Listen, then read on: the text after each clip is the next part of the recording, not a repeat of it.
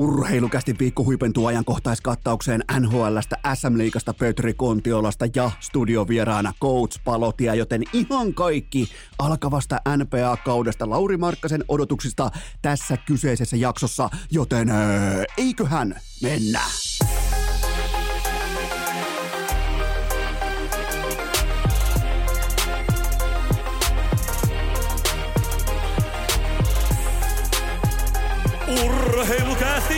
Kutoskausi.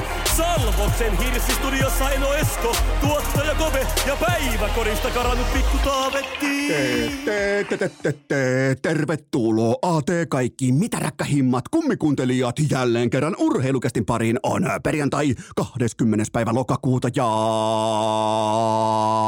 napataanpa välittömästi meidän yhteisestä vyölaukusta kollektiivinen perjantai pullo pöytää kunnolleka, ei mitään nössöilyä, viinaa pöytään tässä kohdin nimittäin Eno Esko haluaa omakohtaisesti ilman tuottajakopea pikkutavettia aloittaa tämän kyseisen perjantai-episodin sillä, että mä kerron teille tosi tarinan jääkiekon ja päihteiden myrskyisästä avoliitosta, niin kuin mä sen olen itse käynyt läpi, niin kuin mä sen olen itse oppinut ja niin kuin tämä lajikulttuuri valitettavasti on sen myös mulle presentoinut. Mä oon 84 syntynyt, mä oon tällä hetkellä 39-vuotias Mä uskallan myös väittää, että mulla on tiettyä elämän kokemusta sen tiimoilta, että mitä mä oon oppinut, mitä mä oon käynyt läpi ja mitä tavallaan on tullut eteen tässä vaiheessa elämää. Kun puhutaan tällaisesta äh, ex-wannabe-urheilijasta, nyt ei puhuta todellakaan tähtipelasta, nyt ei puhuta Tapparan tulevasta ykkössenteristä, nyt ei puhuta mistään tästä, vaan puhutaan jääkiekkokulttuurin viinan huuruisesta totuudesta viimeisen sanotaanko 23 vuoden osalta, niin kuin mä sen asian myös muistan.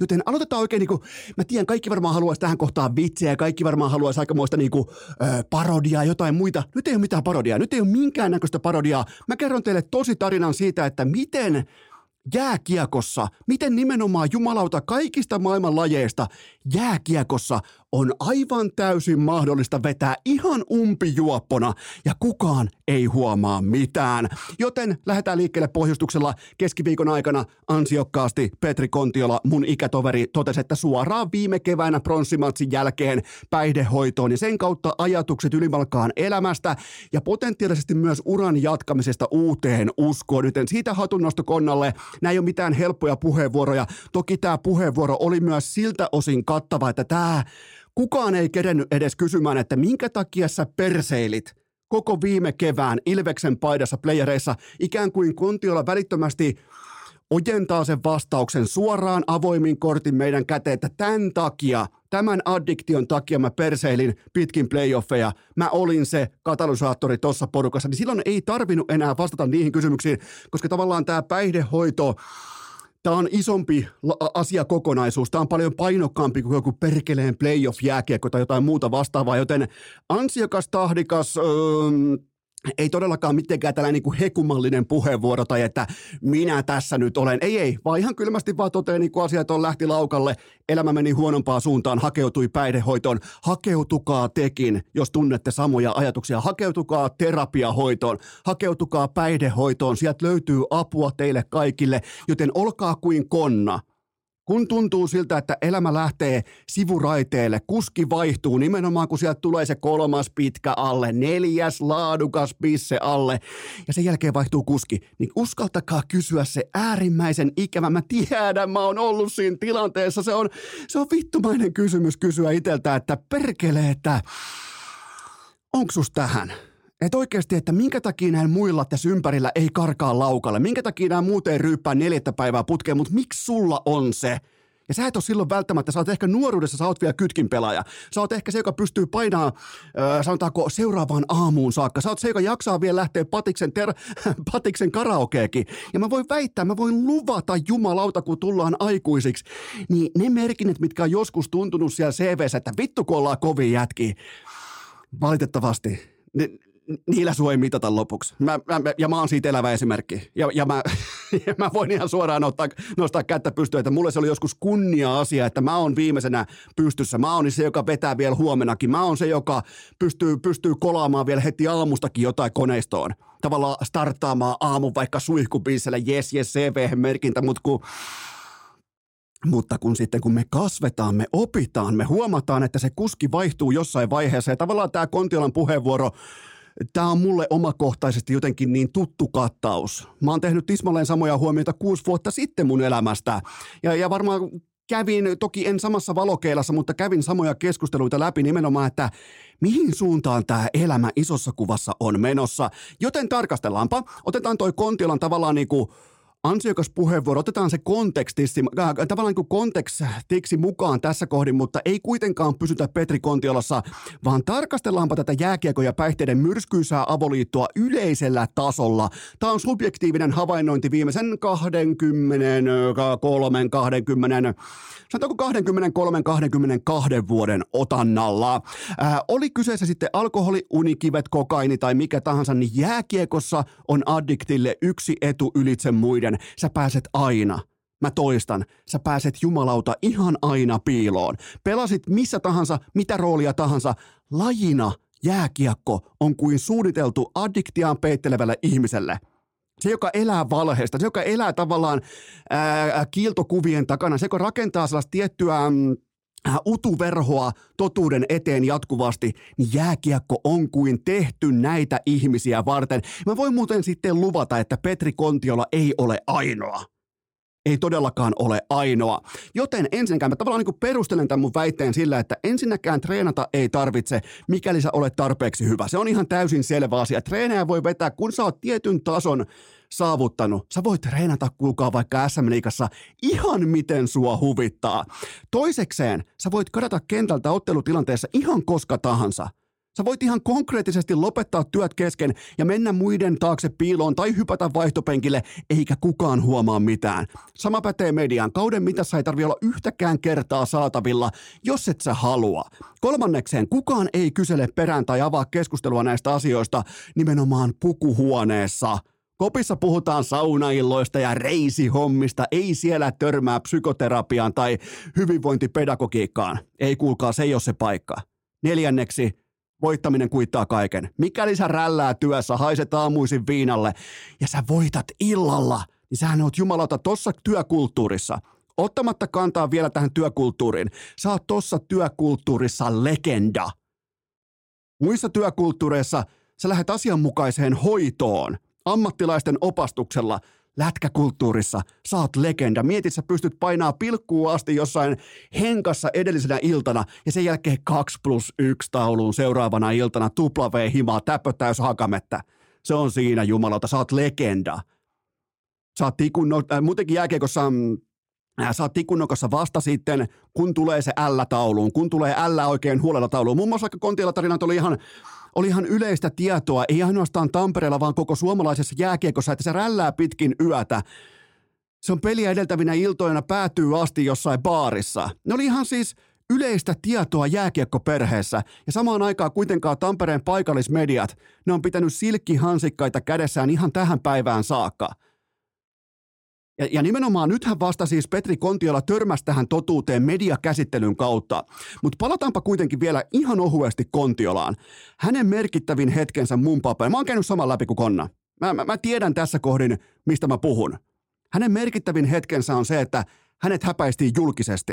Se, miten hän itse johtavana pelaajana, tai niin oikeastaan johtavan pelaajan, jopa paikallislegendan asemassa, petti oman joukkueensa, joukkuetoverinsa ja Ilveksen fanit kun Kontiola oli saanut päänsä selväksi ja lopettanut yliolkaisen hörähtelyn tälle aiheelle, mä voin kuvitella, että Konna on vielä sellainen, että kun, kun on ollut näitä raportteja pitkin kevättä tai on ollut vaikka jotain fani äh, keskustelua siitä tai jonkinnäköistä niinku, tällaista käytävä jupinaa siitä, että Konna painaa kännissä illalla ja sen jälkeen pitäisi olla matsissa hereillä, niin mä luulen, että Konna on vielä sellainen ihminen, että se on alkuunsa vähän niin kuin hörähdellyt, että no toi nyt on tuommoista, tämä tuntuu pärjää siihen, että hei, isken silmää, kerro vitsi, niin kaikki on hyvin, mutta sen jälkeen, kun se lopetti tämän röyhtäilyn ja hörähtelyn tälle aiheelle, niin samalla hän myös oivalsi jotakin oikeasti merkittävää elämästä.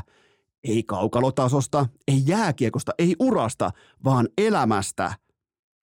Joten kysymys kuuluu näin, että tulisiko jääkiekon, unohdetaan, unohdetaan kuitenkin kontiolla vielä tässä kohdin, tulisiko jääkiekon herätä tästä puolikemiallisesta unikiviin unestaan tässä vaiheessa? Saman viikon aikana esiin astuu ensin Niko Hovinen, Oksikonttiinin tiimoilta ja perään Kontiolla Viinan kanssa. Ja lisää on tulossa. Joten haluaako jääkiekko leimautua lajiksi, jossa aplodeerataan seisalteen kerran viikossa uudelle päihde, päihdeongelmaiselle, joka uskaltaa rohkeana tulla kertomaan oman tarinansa, vai pitäisikö jääkiekon ihan oikeasti jo alkaa pureutua siihen juurisyyhyn? Tällä kertaa kansa ei kysy. Tällä kertaa Eno Esko kysyy. Toistot sisään. Tähän välikköön napataan meille kaikille syksyisen sympaattista piiloleikkiä ja sen tarjoaa totta kai Elisan verkkokauppa. Tarkalleen ottaen elisa.fi kautta urheilukäst. Nimittäin nyt leikitään piiloa. Mä en edes kerro teille mitä uutta on osoitteessa elisa.fi kautta urheilukäst. Käykää itse katsomassa. Siellä on jotain semmoista, mikä on aivan täysin uutta. Nimenomaan koko urheilukästin ja Elisan yhteisessä historiassa. Käykää tsekkaamassa Elisa elisa.fi kautta urheilukäst. Ja muistakaa, kun teette verkkoostoksia, niin Elisa kotimainen yhtiö maksaa verot Suomeen. Elisa 36 kuukautta täysin korotonta, täysin kuulutonta maksuaikaa, joten voit myös hakea tällaisen osamaksutyyppisen ratkaisun aivan täysin ilman kuluja. Olkaa nykyään todella tarkkana siitä, että kun teette osarisopimuksia, että siinä ei ole mitään kuluja, ettei siinä ole mitään korkoa. Se on todella oleellinen osa koko kaupan tekoa nimenomaan tässä ajassa ja tässä hetkessä. Joten käykää tsekkaamassa, piiloleikki huipentuu siten, että menkää tässä kohdin ihan itse katsomaan, mitä löytyy osoitteesta elisa.fi kautta urheilukääst, koska muutamille romantikoille siellä saattaa olla jotain aivan täysin uutta ja se osoite on elisa.fi kautta urheilukääst. Podcast. Taistele heki! Tempo, tempo, tempo, perkeleen kovana koko perjantai, nimittäin homman nimi on nyt se, että aivan loistavia täsmäkysymyksiä teiltä koko inbox pullollaan, mutta vielä parempi Coach Palotien studiovierailu aiheellistalla koko NBA. Yhtäkään NBA-kiveä ei jää kääntämättä. Ja mä tiedän, että urheilukästin fanikunnassa, urheilukästin kummikuuntelijakunnassa on paljon Lauri Markkas-faneja, joten ihan kaikki odotusarvot tulee pöytään tässä jaksossa. Tää on teille, mutta tästä hetkestä eteenpäin, kun puhutaan temposta ja puhutaan siitä, että mikäli Eno Esko kiekollisessa roolissa alkaa jähmettyä paikalleen, niin joka ikinen kerta meidän tulee kollektiivina kuulla korvissamme, että otetaan uudestaan. Otetaan vielä kerran. Voittelee! Taas Eno Esko jähmettyy. Näin pysyy tempo korkealla. Jumalauta luistele. Siinä oli Coach Pennanen äänessä vielä kertaalleen. Voittelee! Miettikää leijonat ensi keväänä, ei korjaan, ei missään nimessä ensi keväänä, vaan puolentoista vuoden päästä. Leijonat M-finaalissa ja... Vittu mä oon valmis, mä oon niin valmis. Otetaan vielä kerran tuohon kielon päälle. Ja nyt teiltä ensimmäinen pohdinta pöytään. Selittääkö salattu armeija kesä Teuvo Teräväisen syksyisen kaminaliekin? Tämä muuten vaatii nyt erityisselvityksen, jopa lehdistötilaisuuden, koska huhujen mukaan, santahaminalaishuhujen mukaan, myös Teuvo Teräväinen on ollut jonkinnäköinen sissireppu selässä asepalveluksessa. Ja mä niinku, tavallaan lähtee, lähdetään liikkeelle sitä, että mikähän niinku, Tiedustelusissien kesätää lopulta olikaan ristolainen salaa valeasussa. Teräväinen vielä enemmän salaa jonkun parisen viikkoa valeasussa. Ja kukaan ei saanut hippaakaan näistä kavereista. Mutta mennään kuitenkin takaisin jääkiekkoja siihen, että miten olisi ihan oikeasti, nyt tässä kohdin, tässä vaiheessa uraa, miten olisi ihan oikeasti peluttaa teräväistä ainoastaan sentterinä? Onko se juna mennyt jo? Koska nyt kun me nähtiin, kun Sebastian Aho syystä tai toisesta oli sivussa, niin välittömästi Teuvo Terävä, Teräväinen pystyy kantamaan sitä vettä vaativan pelitavan keskellä erittäin laadukkaalla tavalla, joten ja Teräväinen kuitenkin niin kuin kaikki tietää, se on sielultaan kahta asiaa. Oikeastaan kolme asiaa. Teuvo Teräväinen on sielultaan kolme asiaa. Synnynnäisesti kuitenkin vain kahta. Eli hän on ensinnäkin sentteri ja hän on sählyn pelaaja. Ja sitten aikuistuessa korjaan siis rahamäärien kasvaessa hänestä on tullut myös golfin pelaaja, mutta hän on kuitenkin sielultaan sentteri. Ja hän taitaa, niin kuin tavallaan hän pelaa laitaa oikeastaan vain siksi, että joskus aikana jossain Chicago Farmissa joku linjasi, että hei, ei tästä ei tule mitään, laitetaan tuohon laita. Ja ihan hyvin hän siinä kävi keväällä 2015, ei siis keskellä vaan laidassa. Joten tuota, miltä kuulostaisi tällä Carolinan keskikaista Aho, Teräväinen, Kotkaniemi ja Jordan Stahl? Eikö tuossa ole helvetin paljon niin kuin enemmän offensiivista voimataloa tarjolla kuin siinä, että se lähti suoraan Aho, Kotkaniemi näin poispäin. Yhtään mitään pois ottamatta Jepulta, mutta kyllä siinä enemmän kuitenkin tuoksuu kolmos kuin kakkosentteri nykypäivän NHLään, nimenomaan monipuolisuuden tiimoilta. Joten tota, ja nythän siis spekulaatio herää myös siitä, että mitähän tämä niinku, mitähän nämä Suomen puolustusvoimat meille vielä antaa tämän kesän tiimoilta. Kohta varmaan joku Miro Heiskanen astuu esiin ja kertoo, miten oppi, miten hän oppi vastapommitaitonsa Santahaminan lähitaistelukoulutuksesta. Mä en muuten koskaan nähnyt varmaan, että Giikan kolesarja yllätetään tolla tavalla. Se on siis absoluuttinen atleetti. Sillä on loistava tällä matala balanssi sen luistelussa. Sitä, ei, sitä yksinkertaisesti ei kolata katolleen. Mutta Mirol taas toisaalta, silloin se, silloin se maine, silloin se brändi. Ja nyt se kääntää pöydät vähitellen ympäri, että se ei, se ei sniikkaakaan alta pois, vaan se silloin tällöin vähän muistuttaa pressaavia hyökkäjiä siitä, että täältä muuten löytyy. Jumalauta, ihan olisi katsonut jonkun Gronvallin äh, prime-vuosien pelaamista tai joku muu vastaava, että pystyy jättämään kiekon omiin jalkoihin ja sen jälkeen laittaa kavereita nukkumaan, niin kuin joku Peter, äh, Peter Forsberg tai Brendan Morrow aikana tai muita vastaavia. Joten tota, todella kova vastapommi siihen kohtaan. Ai perkele. Muutenkin vielä samaan viikkoon, miettikää. Ensin nähtiin IFK Instagramissa Jori Lehterän yläkroppa oikein kunnon hauistreenit. Jumalauta, kun näkyy Malediveillä, näkyy Intia asti noin pihvit, mitkä sillä on tossa. Ja, ja sitten vielä Miro Heiskasen vastapommi. Mitähän se, ja sitten vielä teräväisen armeija. Mitä seuraava? Mä kysyn vaan tässä kohdin. Mitä seuraavaksi? Joten tota, todella kovaa kattausta heti tähän niin kuin tavallaan perjantain alkuliekkiin. Seuraava kysymys.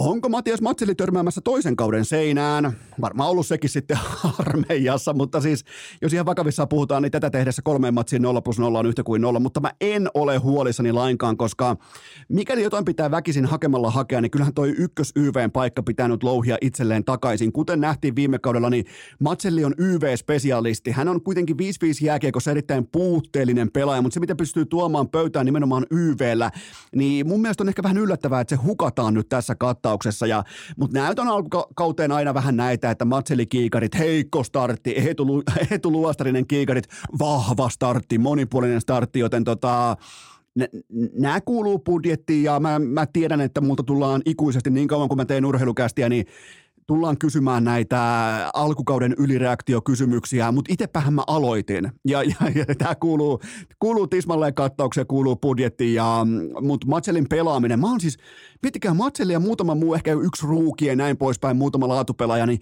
ne on pakottanut mut perkele katsomaan Arizonan jääkiekkoa. Siis sehän tässä on se poliisiasia. Se, että me joudun katsoa Arizonan jää, tai siis jopa vapa, ei siis joudu, vaan vapa, vapaaehtoisesti olen katsonut – Arizonan jääkiekko ja se ihan kaikilta osin on ollut ihan täyttä paskaa. Joten tota, kyllä tässä helvetisti on tapahtunut kaikenlaista. Seuraava kysymys, tempo korkealla.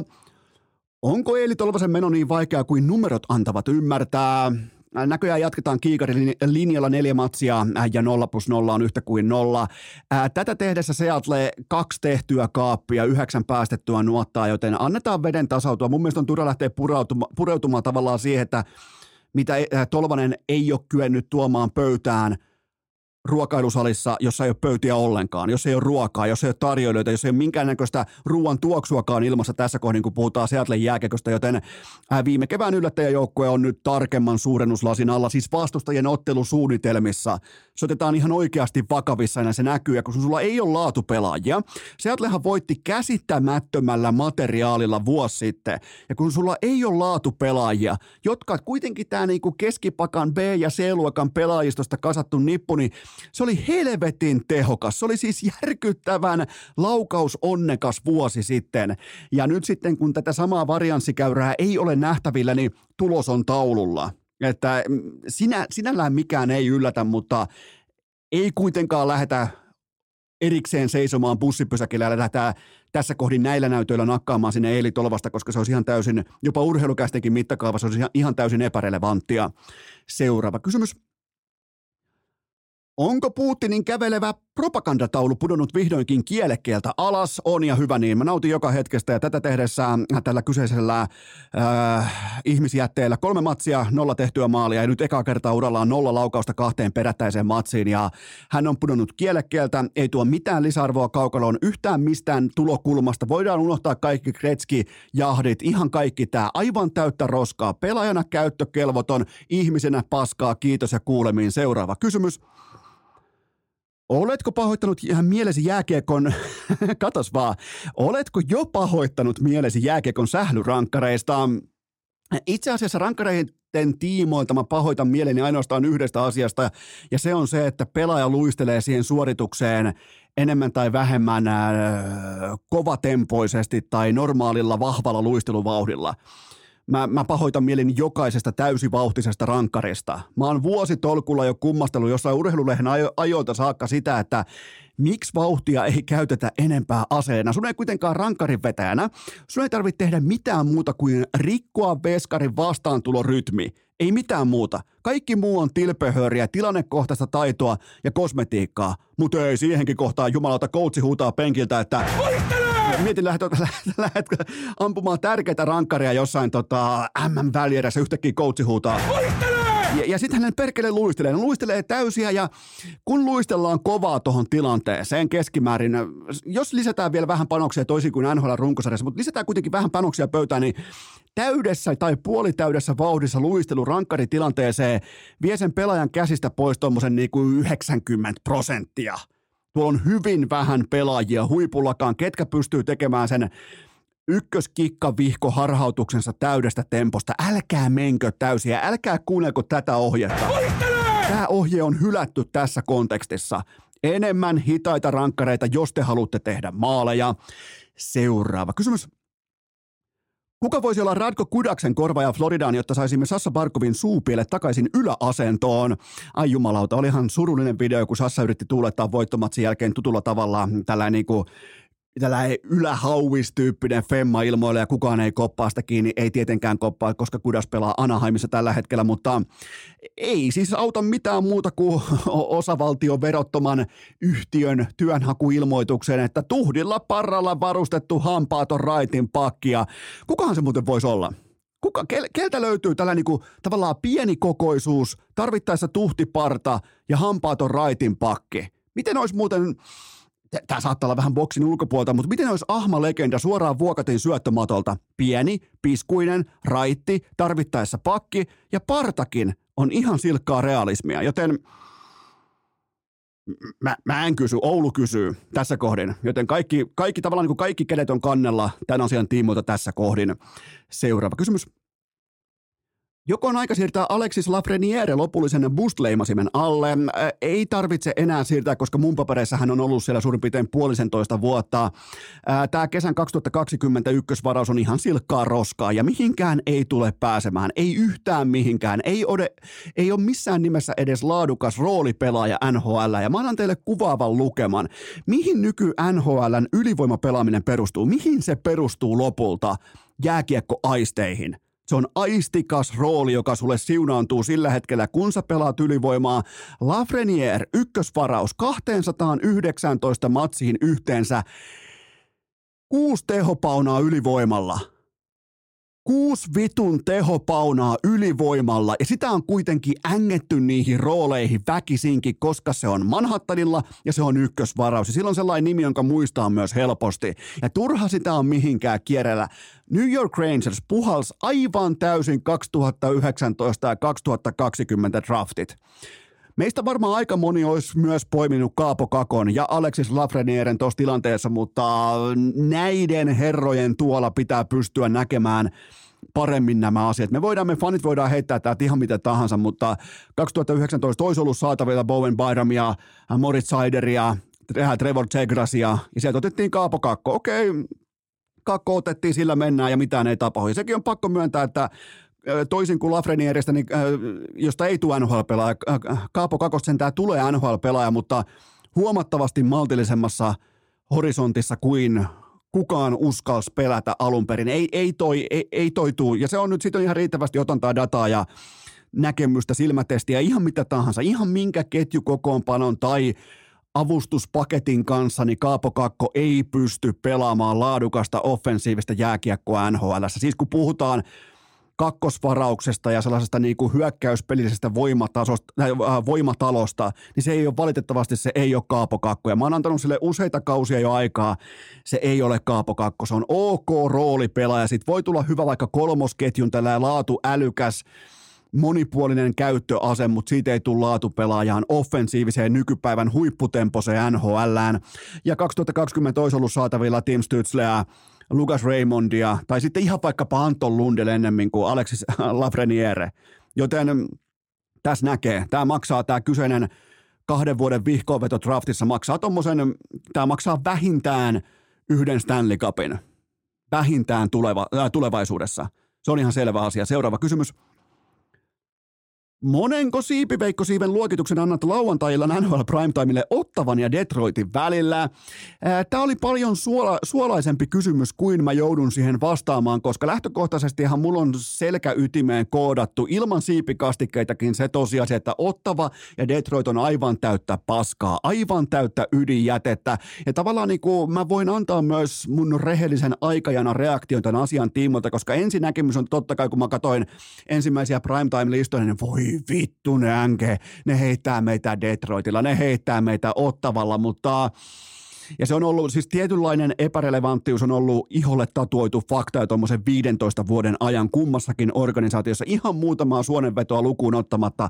Tuo on ollut aikamoista korpivaellusta, mutta nyt, nyt ja vihdoinkin nyt Nimittäin tässä kohdin on syytä osoittaa vilpitöntä toiveikkuutta ja epävitutusta näiden offensiivisten voimatalojen vaiheilla. Tätä tehdessä kaikki NHLn 32 organisaatiota, tehdyt maalit näiltä joukkueilta, Ottava ja Detroit, sijat 1 ja 2. Detroit painaa pöytään tässä kohdin 46 prosentin YVtä, kun taas Ottavakin äh, tavallaan kiskaisee kihauksen joka neljännellä yrittämällä. Ja kumpikin laukoo maalia kohden yli 32 kertaa matsissa, mutta kumpikin vihdoin pitää vihulaisen alle 28 äh, laakin lukemissa. Ja sitten ne pelaajat, vähän sellainen, niin että sulla pitää olla jätkiä, sulla pitää olla nykypäivän NHL, sulla pitää olla niitä niinku ukkoja heittää askiin. Tim Stützle, Brady Katzak, Alex DeBrinkat, uh, Jacob Zykrun, äh, Vladimir Tarasenko on ollut hyvä, laadukas OK, vaikuttaa, että pelasi terveenä. Moritz Seider, Lucas Raymond ja paljon muita, joten Ai että, oikeasti laadukkaat porukat, siis offensiivisesti. Voi olla, että vuotaa omissa ihan perkeleestikin vielä niin kuin tämänkin kauden aikana ja, ja Ville Hussonkin pitäisi tai tulisi olla paljon luotettavampi, peruslaadultaan laadukkaampi maalivahti tuohon tikettiin nähden, mutta joka tapauksessa niin niin tota, laatua on. Offensiivista luovuutta, taitoa, tempotaitoa, sitä kuulkaa on. Ja sitten on totta kai tämä vielä Atlantin divisionan vääntö, niin näähän tulee pelaamaan sentilleen samasta playoff-paikasta, eli nelos- tai vitos-siidistä. Yllättävän iso, siis miettikää, mennään vasta lokakuuta – yllättävän iso matsi lauantai-iltana kello 20 Viaplaylla ja Hoffa-studiossa. Siinä on taas varmaan miesveistos Ossi Väänänen vieressä ja meidän piskuinen Hoffa, saatana. Tuokaa se touru siihen, niin Hoffakin näyttää hyvältä. Seuraava kysymys. Miten merkittävä asia CHL Katsotaan, miten siirryttiin toiseen liikaan, toiseen sarjaan. Otetaan uudestaan. Miten merkittävä asia CHL-putoaminen oli Tapparalle? No ihan turha lähteä mitenkään väheksymään tämän putoamisen painoarvoa, että miten merkittävä seikka tämä on. Tämä on siis äärimmäisen positiivinen asia Tapparan tämmöiselle niin kuin three-peat-tyyppiselle jahdille. Kun lähdetään hakemaan kolmatta mestaruutta putkeen, niin tähän on kerrassaan fantastinen uutinen. CHL on vain ja ainoastaan valitettavasti ankara kuluerä ihan kaikilla mittareilla tarkasteltuna – Tappara voitti koko paskan vuosi sitten ja käteen jäi taloudellinen nollatulos nimenomaan CHL mittakaavasta. Ja nyt siellä niin kuin Ilves naapurista, Ilves lähettää C-junnuja johonkin Ranskaan ampumaan tuplarankkareita ja leikkimään YVllä 1-6 tappiossa. Et siinä on tavallaan koko CHLn kuva. Otetaan vielä Coach Pennasen kommentit. Ihan mä, mä, mä soitin Pennaselle Ranskaan, mä kysyin, että mikä homma tämä tuplarankkari oli, niin mä kysyin, kysyin tavallaan niin kuin vähän taustaa, että mikä se, mitä siellä tapahtui, niin Pennanen kommentoi näin. Voittele! Ja sitten se vielä lisäsi siihen tavallaan, niin kun mä mietin, että et, et, miten siinä ylimalkaan saa vaihtaa rankkarin vetäjään, niin vastaus oli tämä. Eli ensimmäinen ei luistellut, siis ootko siis Pennanen sitä mieltä, että ensimmäinen ei luistellut riittävän kovaa?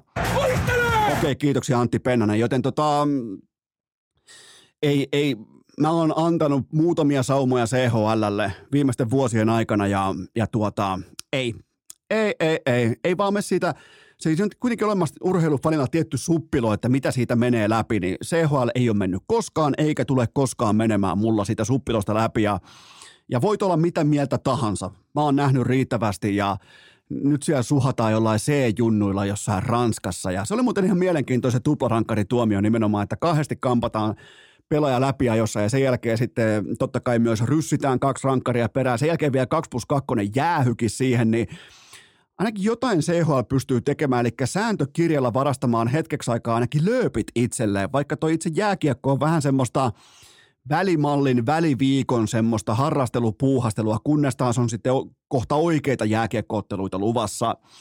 Seuraava kysymys. Mistä se kertoo, että Suomessa keskustellaan vakavissaan Markku Kanervan potkuista? Siitä, että jalkapallo tässä maassa alkaa nousta media- ja debattituotteena jääkiekon rinnalle. Tätä se on jääkiekon puolella ihan jatkuvasti aina. Oot sitten coach Jalonen tai kuka tahansa – fanit, media, toimittajat, analyytikot, ne välittää. Lukijat välittää, ne lukee, ne klikkaa, ne katsoo, että miten asia on. Ne haluaa pohtia, että miten vaikka niiden, niiden lähtökohtaisen analyysiin, kotisohva-analyysiin heijastuu vaikka an, asiantuntija-analyysi. Siitä on kyse. Ja tämä on ainoastaan hyvä asia huhkajien kannalta. Tähän saakka se on sellaista kädenlämpöistä silittelyä, että kato kun meidän, meidän opettaja Rive tossa, että ai että kun kivasti ja niin sympaattinen hahmo, niin Tämä tässä on pelkästään hyvä asia huuhkajien kannalta. Ja nythän palloliiton puheenjohtaja Ari Lahti rauhoitti tilanteen. Ilmoitti, että me mennään rivellä karsintojen loppuun asti pistä. Siis just näin. On debattia, on kysymyksiä, on analyysejä, sen jälkeen on vastaus ja mennään eteenpäin. Mun papereissa kannattaa pitäisi laittaa ulos ja uusiutua välittömästi tässä ja nyt. Joukkueen perusrunko alkaa ikääntyä, niille ei kohta enää mitään käyttöä, uusia pelaajia välttämättä ei ole suoraan tulossa, uutta verta tilalle, kokonaan uusi katsantokanta ja sen jälkeen uusi grindi. Joten tota, näillä. Ja tämä kertoo vain lajikulttuurin merkityksen kasvusta Suomessa, ei mistään muusta. Seuraava kysymys. Miten tähän tulisi suhtautua, että San Marino teki jalkapallossa ennemmin maalin kuin Määtä Rami jääkiekossa? Nyt on tarpeeton. Nyt on todella tarpeeton puukko nimenomaan San Marino vastaan Rami Määttä. Jumalauta, pata legenda. San Marino teki siis Tanskaa vastaan nyt tällä viikolla kulman jälkitilanteesta kaapin ja se oli ensimmäinen osuma kahteen vuoteen maajoukkueen osalta. Miettikää kaksi vuotta ilman kihausta ja sen jälkeen se pallo löytyy puoli vahingossakin vastustajan maalista, niin niin kellään ei ollut mitään hajua, että miten pitäisi käyttäytyä. Koko, mä, mä, en, mä en ole siis pitkään aikaa nähnyt, että mm, tavallaan sellainen maali, mihin ottelu ei lopu, että jalkapallopenkki tyhjenee ja ne vaihtopelaajat juoksee kentälle tekemään alaasteen pihalta tutun kasan. Jumalauta, San Marino, loistavaa, onnittelut sinne. Jos joku, on, joku kummikuuntelija on San Marinosta jostain syystä tai käymässä siellä, niin onnit, viekää Eno Eskon henkilökohtaiset onnittelut, upea saavutus. Jumalauta, maalia vielä Tanskaa vastaan. Se oli hieno, kun ne lähti juoksemaan siellä, kaikki vaihtopelaajat ja koko vaihtopenkki lähti mm, ne, ne lähti juoksemaan ympäri ämpäriä. Ei perkele, kun oli hyvää tunnelmaa. Mutta sitten taas Määtä Rami Suomen porista puolestaan painaa tällä havaa 148 matsin maalittomassa letkussa. Joten tota, eli nyt voidaan tehdä nopea ranking. Maalin tekijät yksi, San Marino kaksi, Rami Määttä. Seuraava kysymys. Oliko Iivo Niskasen taaperosukset Instagramissa suora vai epäsuora haaste Pikku Taavetille? Äh, totta kai oli suora haaste, siis aivan täysin suora naamaan saakka nakattu haaste. Ja me otetaan täällä näin, minä ja Pikku Taavetti, me otetaan haaste täysimittaisena vastaan. Ja itse asiassa täällä on menty niin pitkälle tässä kohdin, kun on tullut ensimmäiset lumihiutaleet alas taivalta, niin Pikku Taavetti nukkuu tällä hetkellä happinaamari kasvoillaan, koska Eno Eskon huoltopaja painaa semmoista fluorivoidetta kattilaan, että koko peltoaluekin, miettikää miinus kolmosen syyspakkasessa, koko pel- peltoalue on lähtenyt uudestaan vielä kukkimaan, kun Eno Esko painaa painaa pikkusen sitten tuhtia fluoria pöytään. Eno Eskon huoltorekalle kolme sanaa, let him cook. Jumalauta, kun tulee kovaa kamaa, joten Iivon haasteeseen täältä välitön vastaus. Tulee sukset, tulee hiihtäjä, tulee saatana olymp- ei, olympiakultaa. Ai että, oli muuten hienot sukset. Vielä oikein merkisetkin, niin, niin pakkohan tuohon jotenkin kontrata. Mä luulen kyllä, että Iivolla on vähän toi niinku mono voi olla vielä toistaiseksi laadukkaammin Fisherin oven välissä kuin mulla. Toistaiseksi huom. Ensi kaus ratkaisee, kaiken ratkaisee se. Seuraava kysymys. Vieläkö Eno Esko jaksaa kannatella toiveita voitollisesta NFL-kaudesta? Totta kai, ei se tästä mihinkään häviä ja työ, se jatkuu tästä. Viikko numero seitsemän, kynä ja paperia talteen. Viikko numero seitsemän tai paina mieleen nyt ei tule mitään fanfareja, mutta muutenkin satana jaksa tuhota kenenkään aikaa, kun on niin pitkä jakso tulossa muutenkin liittyen NBA ja Markkaseen ja Coach Palotiehen, mutta kynä ja paperi esiin. Tähän saakka palautusprosentti urheilukästin NFL-sesongissa sesongissa rapsakka 75, joten on olemassa vain yksi suunta. Nyt on kaksi viikkoa menty ihan viikkoa yksi kautta kuusi nämä kyseiset kaksi viikkoa. Toi Seattle se kiristää vieläkin, mutta seiskaviikon kohdepoiminnat äh, kuuluu seuraavasti. Seiskaviikon kohdepoiminnat. Mä pelaan itse kulpetilla. Mä en suosittele pelaamista kellekään yhtään millään palvelun tarjoajalla. Ja nämä linjat nimenomaan, nämä kertoimet, nämä on kuulupetilta. Philadelphia Eagles miinus kaksi. Siellä on vastassa Miami kirkkaissa valoissa. Sitten Detroit plus kolme. Ne pelaa Baltimore vieraana. Ja sitten on vielä Kansas City vastaan Los Angeles Chargers yli 48 pistettä. Eli Fila miinus kaksi, Detroit plus kolme ja Mahomes vastaan Herbert on sitten over 48. Siinä on kolme kohdepoimintaa tähän kyseiseen NFL-peliviikkoon numero seitsemän. Seuraava kysymys. Jaahas. Onko Kääriän huha hei uutuus jo kuuntelemattakin 0 kautta 5? On. Tämä, tämä oli siis oikeastaan niinku ihan täysin selvä asia jo ensimmäistä sointuakaan. Musiikkivideon ensimmäinen freimi kertoi mulle tälleen kokeneena musiik- äh, musiikkikriitikkona, että mistä, mistä nyt tulee ja onko tämä, millä arviolla tämä pitää laittaa eteenpäin. Kyllä tämä on kukaan 0 kautta 5. Kääriä muuten saatiin melkein vidossa känseliin. Olihan orkiat somessa. Voi vittu sentään, mä sanon tätä nykykansaa, että voi perkele, kun on kukaan liukasta fluorisuksia jalas. jalassa. Mä sanon, voi helvetin. Sinne, sinne kaikille tällaisia terveisiä, terveisiä että... Kun tulee lunta maa, maahan, tulee Keski-Euroopassa ja tulee ulkojäitä, niin muistakaa, että... Juuri näin, luistele saatana. Nyt ei mihinkään someen kitise vaan, vaan menkää luistelemaan. Vielä kerran tuohon. Luistele sieltä. Seuraava kysymys. Miten pohjustaisit Pappa Seppäsen lauantaista hirviajoa Lauri Marjamäen terve? No ainakin viimeisimpien uutisten mukaan Pappa Seppänen saattaa olla kokoonpanossa, eikä siis missä tahansa rivipelaajan roolissa, vaan nimenomaan metsästyksen johtajana tässä kyseisen lauantain kattauksessa, mutta no otetaan Marjamäki mukaan. Otetaan tavallaan niin Marjamäki mukaan tähän, että miten Pappa Seppäsen hirviporukan lauantai jahti, mitä me voidaan odottaa? Tämä on nyt toimittajan kysymys, joten Lauri Marjamäki vastaa seuraavasti. No ensinnäkin meillä on Meillä on Hirvimajalla paljon kokemusta, meillä on vahva kota, meillä on vahva paistokota, meillä on erittäin vahva teurastamo. Heti ekat 10 minuuttia jahdis tulee määrittämään, että onko vaade kohdallaan. Lähdetään vahvan ohjauspelaamisen kautta ja sitten ammuntatehokkuus kuitenkin ratkaisee kaiken. Meillä on hyvät ampuet, kokeneet ampuet oikeissa paikoissa. Meidän XG-ammuntalukemat on koko tämän piirikunnan parhaita.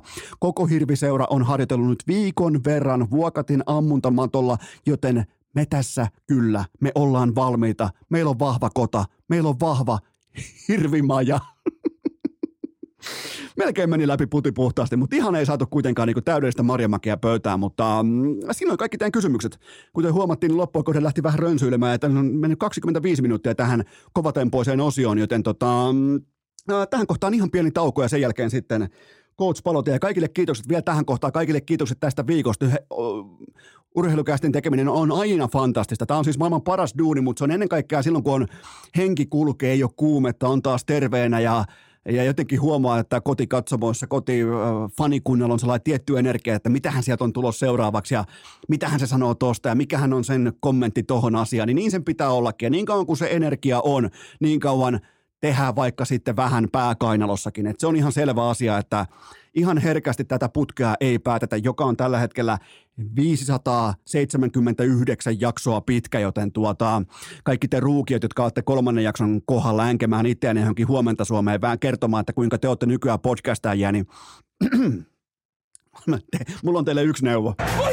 Ihan oikeasti, siis välittömästi vaan niin tavallaan tempo korkealle, pidätte, luotatte itteenne ja... Voittele! Sen jälkeen teette vaikka 500 jaksoa ja... Sitten sen jälkeen menette sinne huomenta Suomeen kertomaan, että miten tehdään podcasteja. Siinä on mun vinkki kaikille. Tähän kohtaan ihan pieni tauko ja sitten Coach Palotie. Oh. Aivan tuota pikaa hypätään koripallomaailman kirkkaimpiin valoihin yhdessä Coach Palotien kanssa, mutta sitä ennen mulla on teille huippunopea kaupallinen tiedote ja sen tarjoaa Pikadelin salaattibaarit. Muistakaa se lounas, se on valinta. Voit myös valita fiksusti. Se on aina kylmä fakta, että pikaruoka ei tarkoita samaa asiaa kuin roskaruoka. Muistakaa ärkioskelta muun muassa tällä hetkellä frappejä, valmiiksi pakattuja salaatteja ja ennen kaikkea ne Pikadelin Michelin salaattibaarit, joissa Eno Esko käy jatkuvalla syötöllä, on muuten sitten laatua, on tuoretta, on fressiä, on fiksusti aseteltu siihen sun eteen, että sä voit tehdä just sen sun suosikkisalaatin. Ja muistakaa se lounaan painoarvo koko päivässä, se on äärimmäisen merkittävä. Unohtakaa ne hiilarirasvapommit ja ottakaa se fiksu valinta. Käykää tsekkaamassa pikadeli.fi ja nyt ääneen. Coach Palotie. Urheilukää! Parhaimmillaan syksyisen takkatulen äärellä, jota ei ole sytyttänyt Tuomas Virkkunen. On aika toivottaa tervetulleeksi urheilukästin seuraava vieras, joka on tällä upealla NPA-kaudella myös urheilukästin virallinen vakio asiantuntija vieras. Ja se on siinä mielessä oikeastaan mielenkiintoinen tapaus, että aina kesäkausi hän on jossain kiven alla, jossain jemmassa ja kun se koripallo alkaa pomppia, hänet on tavallaan niin kuin vaivatonta kaivaa sieltä esiin välittömästi Coach Palotie. Tervetuloa urheilukästiin. Kiitos oikein paljon. Tota, aina, aina ilo olla mukana ja, ja tosi makea homma. Kiitos sulle, että pääsee, pääsee olemaan vähän useammin. Joo, eikä tästä tarvitse enää katsoa persettä nuolla. Tästä maksetaan erikseen, että tämä on niinku tavallaan, nyt, nyt tämä on duuni. Että tähän asti tämä on niinku tavallaan ollut sulle harrastus, niin nyt tämä muuttuu duuni. Huomaatko, kuinka niinku tavallaan myös odotusarvo nousee? Kyllä, ehdottomasti, mutta samalla kun äh, tota, äh, vedonlyöntiyhtiön kanssa niin kun ei en enää tällä hetkellä tuota podcastia tee, niin, tota, niin se, että sitä pääsee purkamaan sitä äh, no, sanatulvaa, mitä sieltä haluaisi, haluaisi niin antaa johonkin, niin se on kiva, että se, sen pääsee tekemään nyt Joo. esimerkiksi tässä muodossa, Todellakin. mutta niitä muitakin mut, muotoja Mutta huomaat, kun sä olet hetken aikaa tyyli niin viikon ufana, niin välittömästi Kyllä. tulee pitkä ja isoa rahaa pöytään, niin, niin kuin, tavallaan niin kuin eittämättä tuntuu myös hyvältä, että markkina-arvo ei ole romahtanut. No se pitää paikkansa, kyllä. Ootitko kuitenkin tuossa tullut niin Max Deal tai tällainen niin Supermax-tyyppinen lappu? Uh, siis niitä Supermax-sopimuksia oli tarjolla, mutta tota, sanotaan näin, että mä tiedän, että käppi nousee ja mä ajattelin, että kannattaa se niin kuin oma arvo nostaa mahdollisimman korkealle, niin, niin tultiin tämän kautta pyörähtää. Toi on muuten niin. ihan, ihan totta, että podcast-alan Suomessa, niin kuin ollaan nähty about nelisen vuotta sitten Amerikoissa, niin käppi tulee, jos haluaa kuvitella, että sellainen käppi olisi olemassa podcast-alalla, niin se tulee ihan oikeasti nousemaan. Kyllä. Se tulee joka, joka suunnasta tällä hetkellä sekä tota, äh, mainosraha että sitten tämä tilauspuoli, kohta meillä on lisenssimarkkina rahapelialalla, niin käppi tulee nousee aivan perkeleesti Eli tavallaan teit siltä sopimuksen. Juuri näin. Jumalauta, sä rahasta turheilukästillä ja sen jälkeen ammut isosti vapaaseen markkinaan. Mä arvostan, mä, sun agenttina mä arvostan tätä. Huomaat, että mä neuvottelen molemmin puolin pöytään. Mä huomaan, tämä hyvä. No mites menee? Viimeksi puhuttiin siitä, että aloitat nyt sitten Lahti Basketballin. Aloitat täällä paikallisessa palloseurassa äh, kakkoskoutsaamisen, apukoutsaamisen, et olekaan. Niin käydään nopeasti tää läpi, että joudut astumaan sieltä nyt kuitenkin sitten kauden alla sivuun. Niin, niin tota, jos haluat yhtään avata tavallaan sitä, sitä keissiä, niin käydään nopeasti läpi ja mennään sen jälkeen itse asiaan. Joo, ja eikä se ollut mikään semmoinen asia, mitä mä niinku hirveän mielellään tein, mutta tota, sanotaan näin, että, että meillä on kaksivuotias, kaksipuolivuotias tota, lapsi ja, ja sitten niin kuin, vaikka kaikki on oikein hyvin, ei, ei, ei siinä niin kuin mitään, mutta tota, jokaisessa raskaudessa on aina, aina omia tota, ää, niin kuin yllätyksiä tulee matkassa ja, ja niin kuin mä mainitsin toisessa podcastissa, niin mulla oli silloin kaksi vuotta sitten, tota, ennen ensimmäisen lapsen syntymää kaksi puoli vuotta sitten, niin oli yksi sopimustarjous pöydällä ja sen mä silloin joudun niin kieltäytymään siinä kohtaa ennen kuin lapsi oli syntynyt ja halusin varmistaa, että hänellä kaikki hyvin. Kaikki oli hyvin ja sitten jäi vähän kaivertaa, että ei sitä ottanut. Niin vähän samaa keskustelua käytiin, käytiin niin kuin ennen tätä sopparia. Tiedettiin, että on, on totta kai lasta tulossa ja niin edespäin, mutta tota, pohdittiin, että eiköhän tässä ihan yhtä lailla kaikki, kaikki niin kuin ok ja ei, ei niin kuin tule ikään kuin esteeksi, mutta, mutta sitten tilanne olikin, että,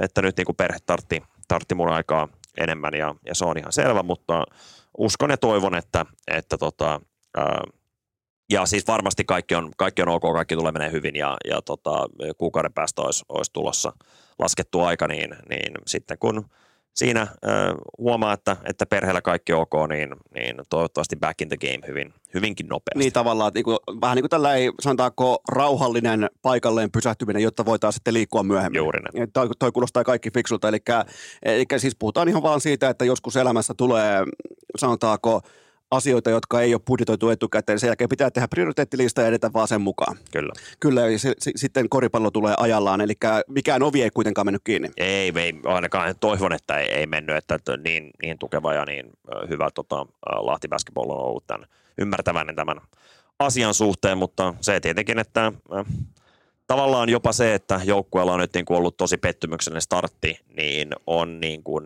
enemmän kaivertanut, koska silloin tulee just se olo, että, että niin kuin, semmoinen fiilis, että hylkäs pelaajat, vaikka tietenkin realiteetti on, on, on tietysti toinen, mutta se olo tulee ja, ja silloin niin kuin nimenomaan haluaisi olla joukkueen mukana, että jos kaikki menisi hyvin ja jos niin kuin tavallaan mitään hätää, niin sitten olisi niin kuin enemmän niin, niin kuin no, ok sen päätöksen kanssa, Mut mutta se kaivertaa. Tämä on taas niitä päätöksiä, mitkä on enemmän tai vähemmän itsestään selviä. Joo, joo, ja, ja, siltikin se on inhimillistä tuntea tavallaan jotain, ikään kuin just niitä ennen nukkumaan menoa, että on perkele, että jätinkö mä nyt jätkätyksiä. Ja se on siis kaikki ihan luonnollista. Se, se kuuluu, prosessi kuuluu elämään ja tota, mukava kuulla, että näiltä osin kuitenkin kaikki on kunnossa. Joo. Anna minuutin mittainen Japanin matkaraportti. Mua kiinnostaa se, että miltä tämä näytti tämä MM-kisakylä, minkälainen paikka se oli.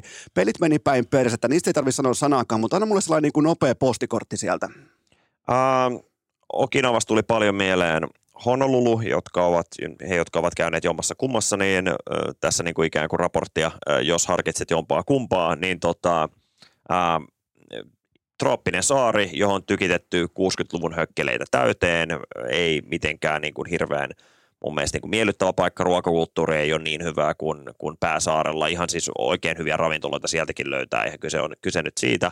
Tota, ää, kun vertailupohjana oli välittömästi tietenkin noin kesäkuussa käyty NBA-finaalit, missä, missä oli, niin kyllä niin kuin huomaa, että miten pienestä turnauksesta on kyse, että vaikka just, että bussit liikkuu kahden tai kolmen tunnin välein niin kuin areenalta tonne tota, hotellille ja se, että oot joko siellä niin kuin kolme tuntia ennen peliä tai puoli tuntia ennen peliä, niin kumpikaan ikään kuin mulle mikään ideaali, kun haluaisi olla siellä tunti 15 tai puolitoista tuntia ennen matsia, että pääsee niin kuin kaikki, kaikki tsekkaamaan ja, ja sitten jos niin kun, jää haastattelemaan pelin jälkeen, niin sitten sä missaat sen takastulobussin ja sitten sun pitää ottaa kaksi tuntia siellä areenalla. Nämä, nämä oli niin kuin sellaisia, sellaisia niin organisaatiokysymyksiä, mitkä NBAssä taas, niin kaksi mediahotellia ja jokainen bussi menee vartin välein, niin, niin semmoista tota, siellä oli niin kuin tämä, tämä puoli hoidettu niin paljon paremmin. Sitten areenalla ei toiminut wifi ja kaikkea muuta. Ja, oi ja, oi, vanha kunno. Vähän niin kuin Porin jäähallis aikoina. Joo, just näin. Tota, Mieti, Porin ässät voittaa kultaa, voittaa Kanermalle ja kukaan ei voi kertoa sitä, kun netti ei toimi. Kyllä, nimenomaan, nimenomaan. siis just näin. Mutta tota, satun ole pääsaarella, katsotaan 48 tuntia ennen sitä reissua Tokiossa, niin oli kyllä niin kuin, en ollut ennen käynyt, niin tota, oli kyllä tuolta bucket listiltä, niin niin se puoli hoidettu ja se oli kyllä makea sinne, sinne menen kyllä mielellään. Se on yksi parhaista paikoista, missä kyllä. mäkin on käynyt. Siinä on niin monta eri kylää yhden kylän sisällä ja kaikki, aina kun nousee tavallaan metroasemalta sinne maankamaralle, niin vähän niin kuin enemmän tai vähemmän sä astut johonkin kokonaan uuteen kulttuuriin kylään tai teemaan. Siellä voi olla vaikka e- elektroniikkakaupunki, voi olla vaikka fetissi, siis joku jalkapohjan kutittelu fetissi, mä tiedän, sä tykkäät siellä naura. Niin tota, jokaiseen lähtöön löytyy, niin sen takia mäkin suosittelen Tokiota, mutta ihan kiva kuulla tavallaan toi, että tai huomaatko muuten, mitä jos olisi mennyt suoraan vaikka Korisliikan finaaleista MM-kisoihin, niin yhtäkkiä se olisi kova juttu, että siellä on busseja, mutta kun sä tulet NBA-finaaleista, sä menet MM-kisoihin, niin yhtäkkiä sä huomaatkin, että ne bussit menee ihme aikoihin. Että tavallaan niin kuin myös perspektiivi on muuttunut vuosien saatossa. Totta kai, totta kai. Um, sanotaan silti, että on niin kuin erinäköisissä turnaustapahtumissa ollut, mitkä ei välttämättä tullut median kanssa, mutta jonkun koutsauksen kanssa voi olla joku junnuturnaus, niin miten, miten niin kuin tämä puoli hoidetaan, niin oli se silti mulle vähän yllättävää, että oli niin kuin näin, ähm, näin haastavaa jotenkin, että, että saadaan asiat rullaamaan. Monen, mo, monta asiaa kisajärjestäjät teki hyvin, mutta sitten olisi ollut mielenkiintoista nähdä vaikka, miten Manilassa homma olisi mennyt, koska se oli kuitenkin se päähubi niille kisoille, niin siellä taas tuli niin paljon positiivista palautetta, mitä niin kuin Twitterin puolella erinäköisiä toimittajia luin.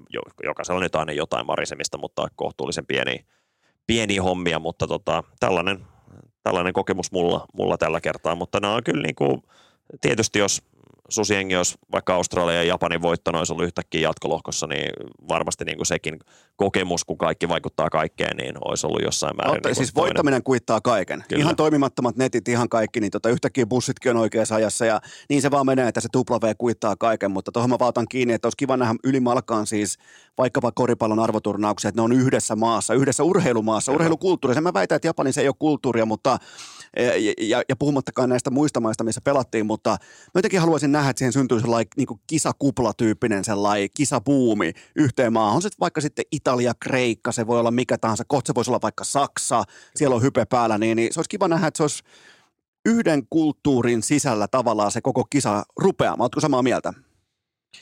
Joo, tietysti mä ymmärrän sen, että halutaan areenat täyteen ja, ja niin kuin, mitä niitä oikeasti on arvokisoja, jotka täyttää oikeasti areenan tai, tai tota, stadionin. Jalkapallo. Niin, niin jalkapallo, mutta tulee mieleen rugby on ehkä toinen.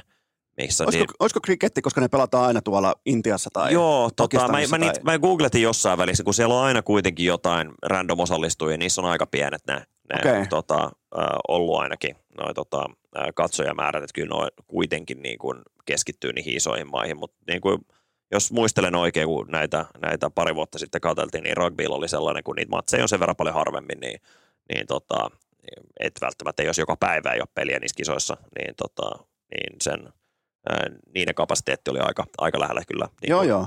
Me muuten koolattiin USA-romahdus. Mehän täällä viimeksi, viimeksi, kun olit täällä, tota, niin, niin, mehän käytiin läpi se, että USA vastaa kaikki muut. Me muistaakseni Joo. otettiin molemmat kaikki muut. Joo, muistaakseni näin. näin me ollaan vähän niin kuin koripalloanalyytikkoja tässä. Huomaat, me ollaan oikeassa. Sillä ei ole väliä, että mitä reittiä pitkin ollaan oikeassa, kunhan me ollaan oikeassa. Miten, tota, mitä muuten mieltä oot siitä, itsekin sä oot coach ja näin mm. poispäin, niin, niin siellä tuntuu olevan siinä varsinkin kisojen alussa Suomen joukkueen liepeillä ja ympäri. Siellä oli Jutahin GM ja coachia ja huoltajaa ja hieroja ja kissaristiäisiä mm-hmm. siellä Susiengin treeneissä. Ja jotenkin tuntuu, että otteluun valmistavissakin harjoituksissa, niin siellä oli ulkopuolista aivonystyrää saatavilla ja vähän niin kuin, jotenkin se oli vähän niin kuin rönsyillinen tapahtuma näin niin kuin ulkopuolisen silmin, niin miltä se näytti ikään kuin sisältä käsin? Ei näyttänyt, että olisi ollut häiriötekijöitä. Tota, se on tosi helppo lähteä keksimään syitä, että kun ö, menestys on heikompaa kuin mitä, mitä olettaa, mitä toivoo, ja sitten niin kun, niihin on helppo tarttua. Tota, samalla mä väitän, että, että kyllä se on aika rikkaus, että sieltä pystyy niin kuin tulemaan todella niin kuin tasokas coachi, tarjoamaan niin omaa perspektiiviä ja sitten myöskin vastapalloa hän saa perspektiivi niin FIBA-pelaamisesta, niin mun on vaikea nähdä, että se olisi ollut joku niin kuin häiriötekijä tai syy, tai sitten, että niin kuin Henrik Detman ei ole enää päävalmentaja, vaan hän on ikään kuin se valmennuksen johtaja, niin se, että hän on siellä tavallaan mukana pyör- niin kuin koko ajan joukkueen kanssa, niin jo, jo, näitä on tullut paljon pohdintaa, että onko se niin häiriötekijä. Mun on vaikea, vaikea siihen uskoa, mutta vain ja ainoastaan pelaajat ja muut coachit sen niin kuin tietää sitten kuitenkaan, mutta en ainakaan aistinut mitään tällaista. Ja jälleen kerran se tupla V tulee paikalle, ovesta koputtaa ovea ja saapuu sisään, niin se kuittaa kaiken. Kyllä. Se kuittaa kaikkien laskut ja sen jälkeen tämä on niin kuin, eh, jos tämä nyt tappioiden keskellä tämä aiheuttaa kritiikkiä vaikka sitä, että fokus ei ole itse, itse pääasiassa ja näin poispäin, niin se liittyy nimenomaan siihen L-kirjaimeen, mutta kun se tulee niitä voittoja, niin yhtäkkiä se onkin dynaamista toimintaa, se on niin kuin monipuolista valmentamista, se on tätä, joten narratiivihan totta kai aina tottelee sitä, että miten kentällä menee. Ja mikä on se lopputulos, koska tämä on Suomen urheilukansa, se on totta kai se on lopputulosorientoitunut kansa. Ei meitä kiinnosta joku kori odottama tai joku voimaluku. Meitä kiinnostaa lopputulos. Niin tavallaan sitäkin taustaa vasten, niin, niin on tavallaan hyvä saada sulta perspektiivi siihen, että miten se oli oikeasti siellä.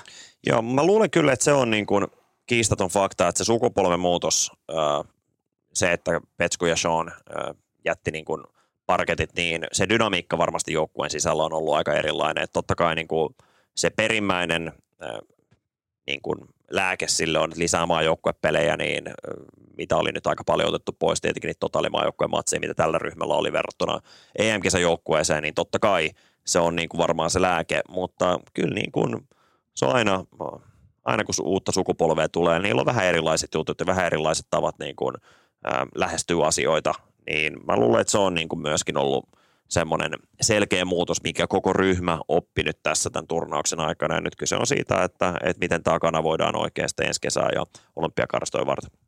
Tähän kohtaan ihan pieni tauko ja sitten hypätään NBAhan. Tähän välikköön tehdään tuhmasti ja hypätään akateemisesta koripallosta kendon pariin. Nimittäin tämä tässä on maksettua kaupallista verbaliikkaa ja sen tarjoaa Viaplay koko NHL-kausi kaikki ottelut. Kaikkien aikojen kattaus NHL Primetime ja viikonloppuisin on kulkaa hoffaa, on väänästä, mäkistä, löytyy joka lähtöön. Käykää tsekkaamassa viaplay.fi, nimittäin matsit, ne ei sitten lopu kesken NHL, valioliiga, miettikää valioliiga kerrankin, mennään kohta jo marraskuussa ja valioliigan mestari ei ole lähimainkaan selvä paitsi, että se on Arsenal, joten NHL, valioliiga, Bundesliga, UFC, tik kikkakisat, paadeltuurit ja formulat osoitteesta viaplay.fi ja nyt jatketaan Coach Palotien kerran. Eteenpäin! Sittenhän me hypätään Coach Palotien kanssa NBA-parketeille. Lauri Markkanen, kaikki tietää tässä kohdin. Totta kai jos mä katson nyt kalenteria, tasan kalenterin vuoden verran taaksepäin, niin tunnelma tasan vuosi sitten, ei tässä kopissa, koska tätä kyseistä Salvos Hirsistudiota ei vielä edes ollut, mutta siis tunnelmat oli toiveikkaita, vähän semmoisia niinku uuden alkua, vahva EM-kesä, tämä kaikki, niin, niin nyt mä huomaan jopa, Coach Palotia, oot tarkkana, sä, sä samalla sun tietokoneetta, mä tiedän, että siellä on kovaa dataa, siellä on kovaa Exceliä, mutta onko mä menettänyt tatsin ihan kaikkeen realismiin, kun mä alan nyt jo pohtimaan vakavissani sitä, että tulisikohan meidän Laurista yli 30 paunan skoraaja NBAssa? Nyt huomaatko, miten alkaa karkaamaan näpistä välittömästi? Tota, ää, on se mahdollista, en mä nyt sitä sano. Ää, mun mielestä niin on aika harvinaista, että yli 30 pinnan skoraaja, joka niin kuin sit joku Luka ja James Harden, jotka on sellaisia niin kuin pallohautoja, että se on niin kuin, pelisysteemi on rakennettu niin vahvasti heidän sen niin kuin käyttöasteen ympärillä – mutta jos Utah aikoo pelejä voittaa, niin mä en usko, että sen kannattaa kohdistua niin paljon yksittäisiin pelaajiin. Ja Lauren kohdalla hän oli niin tehokas per kosketus viime kaudella, että toivottavasti niin kuin se tehokkuus jatkuu ja toivottavasti niitä kosketuksia tulee vieläkin parempiin paikkoihin ajoittain. Toivottavasti se pelirakentelu sielläkin paranee, mutta mä en usko, että se on joukkueen kannalta hirveän hyvä, jos hän on niin kuin yli 30 pinnan skoraa. Ja se, että me Suomesta katsotaan niin kuin menestystä ja hänen niin kuin kehitystä sen perusteella, paljon hän raapii levypalloja tai paljon hän tekee pisteitä, niin se on musta niin kuin väärä perspektiivi. Mä, katsotaan, mikä se Utahin niin kuin taso on tällä kaudella. Se on, se on niin kuin oleellinen, mutta se pitää niin kuin suhteuttaa siihen muuhun joukkueeseen, mitkä ne niin kuin absoluuttiset niin kuin tilastorivit ovat. Ei se ole mahdottomuus se, että Markka sanoo siis pisteen tai kaksi tai puolitoista on jo niin kuin, ja siinä suhteessa just, että Utah voittaa about samaa määrää pelejä kuin, kuin viime kaudella on kilpailulle, niin se olisi mun mielestä jo niin kuin plusmerkkistä, mutta se, että lähtee tavallaan tähtäämään se yli 30 pinnan skoraamiseen, niin musta siinä ollaan niin kuin hakoteilla. Niin eikä tavallaan ei Lauri tähtää, vaan me täällä, me, Kyllä, me fanit tähdätään. Mehän siis hänen puolestaan, me Juuri tavallaan niin kannetaan hänen, hänen mm. vettä tässä kohdin, mutta se on vaan niin kuin mielenkiintoista huomata, että vuosi sitten oli jos ei sitä vahvaa EM-kesää olisi ollut, otetaan tavallaan kun kääntää kelloa siihen EM-koripallon edustalle, niin silloinhan spekulaatio oli pikemminkin sitä, että pystyy ottamaan relevantin vaikka rat, niin kuin merkittävän pelaajan roolin NBAssa, pystyy olemaan niin kuin edes laadukas NBA-pelaaja. Ja nyt puhutaan jo kuitenkin All-Star-pelaajasta, puhutaan siitä, että pystyykö murtautumaan vaikka top 10, niin onhan tämä viime kalenterivuosi kuitenkin ollut – onhan tämä ollut ihan täysin uskomaton nousu. Että eihän tällaisia siis keskimäärin muutenkaan, jos mietitään NHL, NBA, NFL, niin ei näitä ihan joka kausi kuitenkaan tuu siis kosolti tällaisia tason nostoja. Niin ehkä itselläkin tässä kohdin suitsista kiinni, että tämä ei kuitenkaan ole mikään itsestäänselvyys tai sellainen jo saavutettu. Nythän se pitää todistaa se taso. Nimenomaan näin. Että kyllähän niin kuin se kertoo Laurin hypystä, että hän oli vuoden kehittyneen pelaaja sitten äänestetty, äänestetty ja sen pokaalin sai tota, kauden päätteeksi. Siis juuri miten mainitsit, että et, mutta sitten se kaikkein vaikein steppi on se seuraava steppi. Ja Lauri on No niin minkälaista kun, kautta, puhutaan sitten stepistä, minkälaista kautta sä ootat? Mä oon huomannut, että, että tota, mä saatan olla monessa asiassa ihan ok analysoimaan peliä, mutta, mutta niin kuin mun odotukset jonkun pelaajan kehitykselle ei selvästi ole niin kuin mun, etenkin kun ulkopuolisena, että sitten kun ottaa coachi, päälle ja, ja tekee joku pelaajan päivittäin hommiin, niin näkee niitä niin kuin, ä, merkkejä, mutta mä, mä en ole hyvä arvioimaan ä, rehellisesti niitä, että, että tota, millainen pelaaja jostain ukosta tulee, ja sen takia mä en näitä draftianalyysejä esimerkiksi juuri ollenkaan tee, vaikka se on se jos jotain asiaa haluaa tehdä ja saada työpaikan sitä kautta, niin kuin Twitterin kautta, niin se on juuri se asia tällä hetkellä, miten sitä voisi tehdä, mutta, mutta mä, en, mä en sitä tee, mä en ole siinä kovin hyvä. Tota, mä oletan, että Lauri tulee olemaan pelaamaan hyvin samanlaista, samanlaista kautta kuin viime kaudella, vankistaa sitä tosiasiaa, että Supermax-diiliä ei varmaankaan, se vaatisi All NBA-paikkaa tai MVPtä tai vuoden puolustajaa TMS, mutta tota, ää, mä luulen, että hän niin kuin vankistaa sitä, että hän on ähm, All-Stars-pelaaja tai juuri siinä niin kuin rajamailla oleva ukko, äh, kiusaa All NBA-paikkaa ja että hänelle niin kuin se maksimi, huom, ei, maksimi ei supermax-diili, niin tota, tulee sitten jossain kohtaa. Minusta se niin kuin selkein mittari sille, että onko hän pelannut niin kuin, kuinka hyvän kauden on se, että kes, onko keskustelut keväällä siinä, että kannattaako Jutahin tarjota nyt maksimidiili ensi kesänä Laurille niin kuin maksimi jatkosopimusta vai Lantin toinen puoli, että kannattaako Laurin pikemminkin odottaa sitä seuraavaa kesää, jolloin hän täysin rajoittamaton vapaa-agentti, koska hän saa maksimidilin joka tapauksessa. Mulla on tähän, mulla on heittää tavallaan mm. niin kuin arpalipun verran ääntä tähän hattuun, haluatko kuulla sen? Mulla, mulla on voimakas vipa siitä, että kummallakin osapuolella on erittäin merkittävä intressi edetä asioista etupellosta ja saada, koska siellä on asetuttu. Siellä on ihan oikeasti nyt koti. Jos ei, jos ei välttämättä kotia ollut Chicagossa tai Clevelandissa, nyt siellä on koti. Ja koti on kuitenkin, me kaikki tietää, että on kämppiä, on asuntoja, on, on opiskelija-asuntoja, mitä tahansa elämässä, mutta kyllä koti on koti.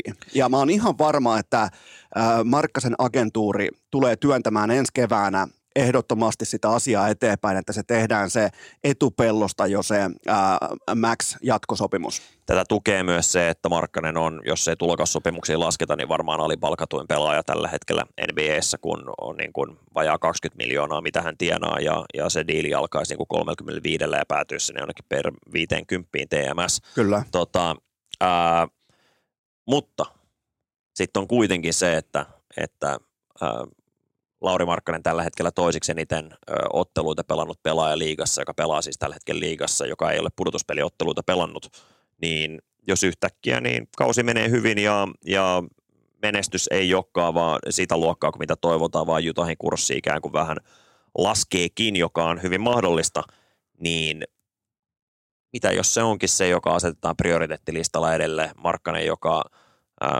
nyt siis 26-vuotias, niin sopimuksen päätyttyä on 28, eli aivan prima parhaassa iässä, jossa siinä kohtaa niin kun, on lyönyt neljän tai viiden vuoden niin jatkopahvit tiskiin, niin se on, siinä on kuitenkin prime, minkä sä oot asettunut pelaamaan Jutahissa, ja niin kuin tämä kesä on osoittanut, niin ehkä sä et pystykään vaatimaan ihan milloin vaan, siirtoa ihan minne vaan, niin onko se tärkeämpi tämän lyhyen pelaajauran kannalta, kun ollaan asetuttu niin hyvin kuin asetuttu, mutta todennäköisesti sulla on uusi koti jossain kymmenen vuoden päästä kuitenkin, niin onko tämä tärkeämpää, että on asetuttu kotiin vai, vai nyt kun pelit kulkeekin näin hyvin, terveys on loistavaa, ei ole loukkaantumishuolia, niin haluaako sittenkin ehkä ikään kuin avata ne portit joukkueeseen, joka taistelee kovimmista sijoista mä, nopeammin. Mulla, mulla on sellainen tuntuma, että, ja jälleen kerran tuntuma, mä en, mä en voi väittää yhtäkkiä, mulla on tuossa Laurin paita tuossa seinällä, mutta mä en tunne häntä, mutta mulla on sellainen tuntuma hänestä, että hän ensemmin, ennemmin rakentaa sen talon, kuin menee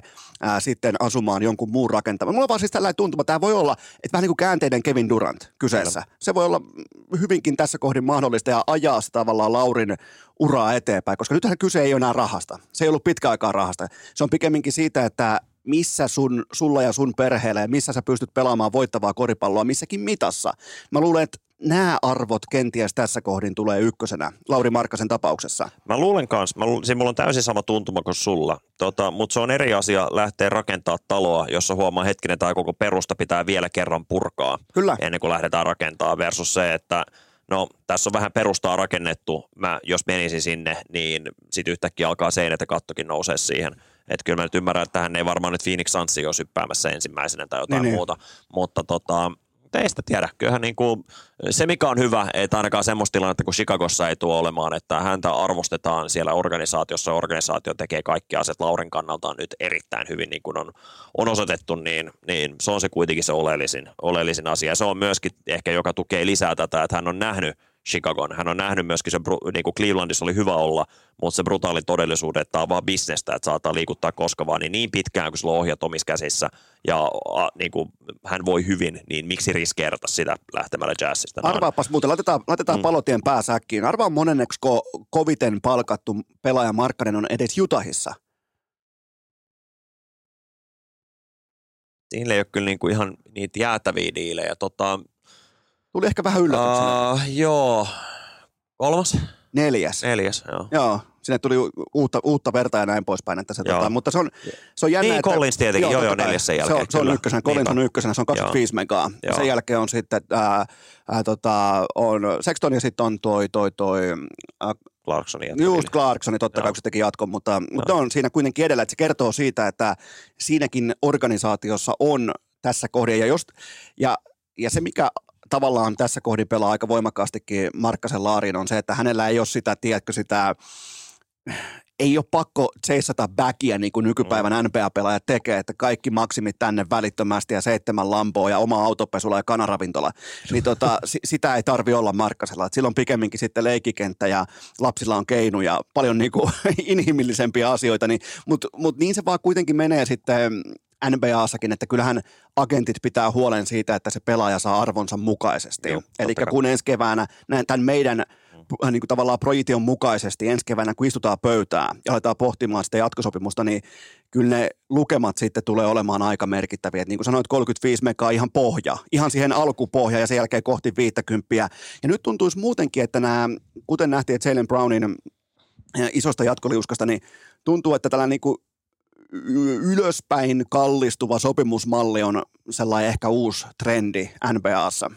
Joo, tota, se minkä sanon vielä tuohon väliin, niin ainoa syy miksi Jutahilla ei välttämättä olisi niin kuin intressejä laittaa sitä pahvia tiskiin saman tien on se, jos se kokee, että ää, koska se Markkasin sattu cap holdi on aika pieni silloin 2025, eli ää, se kesä, kun Markkanen on täysin rajoittamaton vapaa-agentti, niin jos hänellä olisi maksimidiili jo allekirjoitettu, niin sitten se vie sen käpin tilan, sen tota, palkkakatossa olevan tilan niin kuin jo pois, mutta koska hänen edellinen sopimus oli sen verran maltillinen, niin se tarkoittaa sitä, että se tavallaan se koska Markkanen pysyy edelleen Jazzin ikään kuin käpin alla, mutta se numero on sen verran paljon pienempi, niin jos se haluaa, että siellä on enemmän tilaa niin kuin muihin vapaisiin agentteihin, niin ne voisi hyödyntää sitä, että ne hankkii jonkun hyvän vapaan agentin sinne ja sen jälkeen allekirjoittaisi vasta Markkasen kanssa. Tätä teoriaa sotii se, että kuka vapaa agentti haluaa mennä Salt Lake City. Kyllä, toi on ihan hyvä pointti.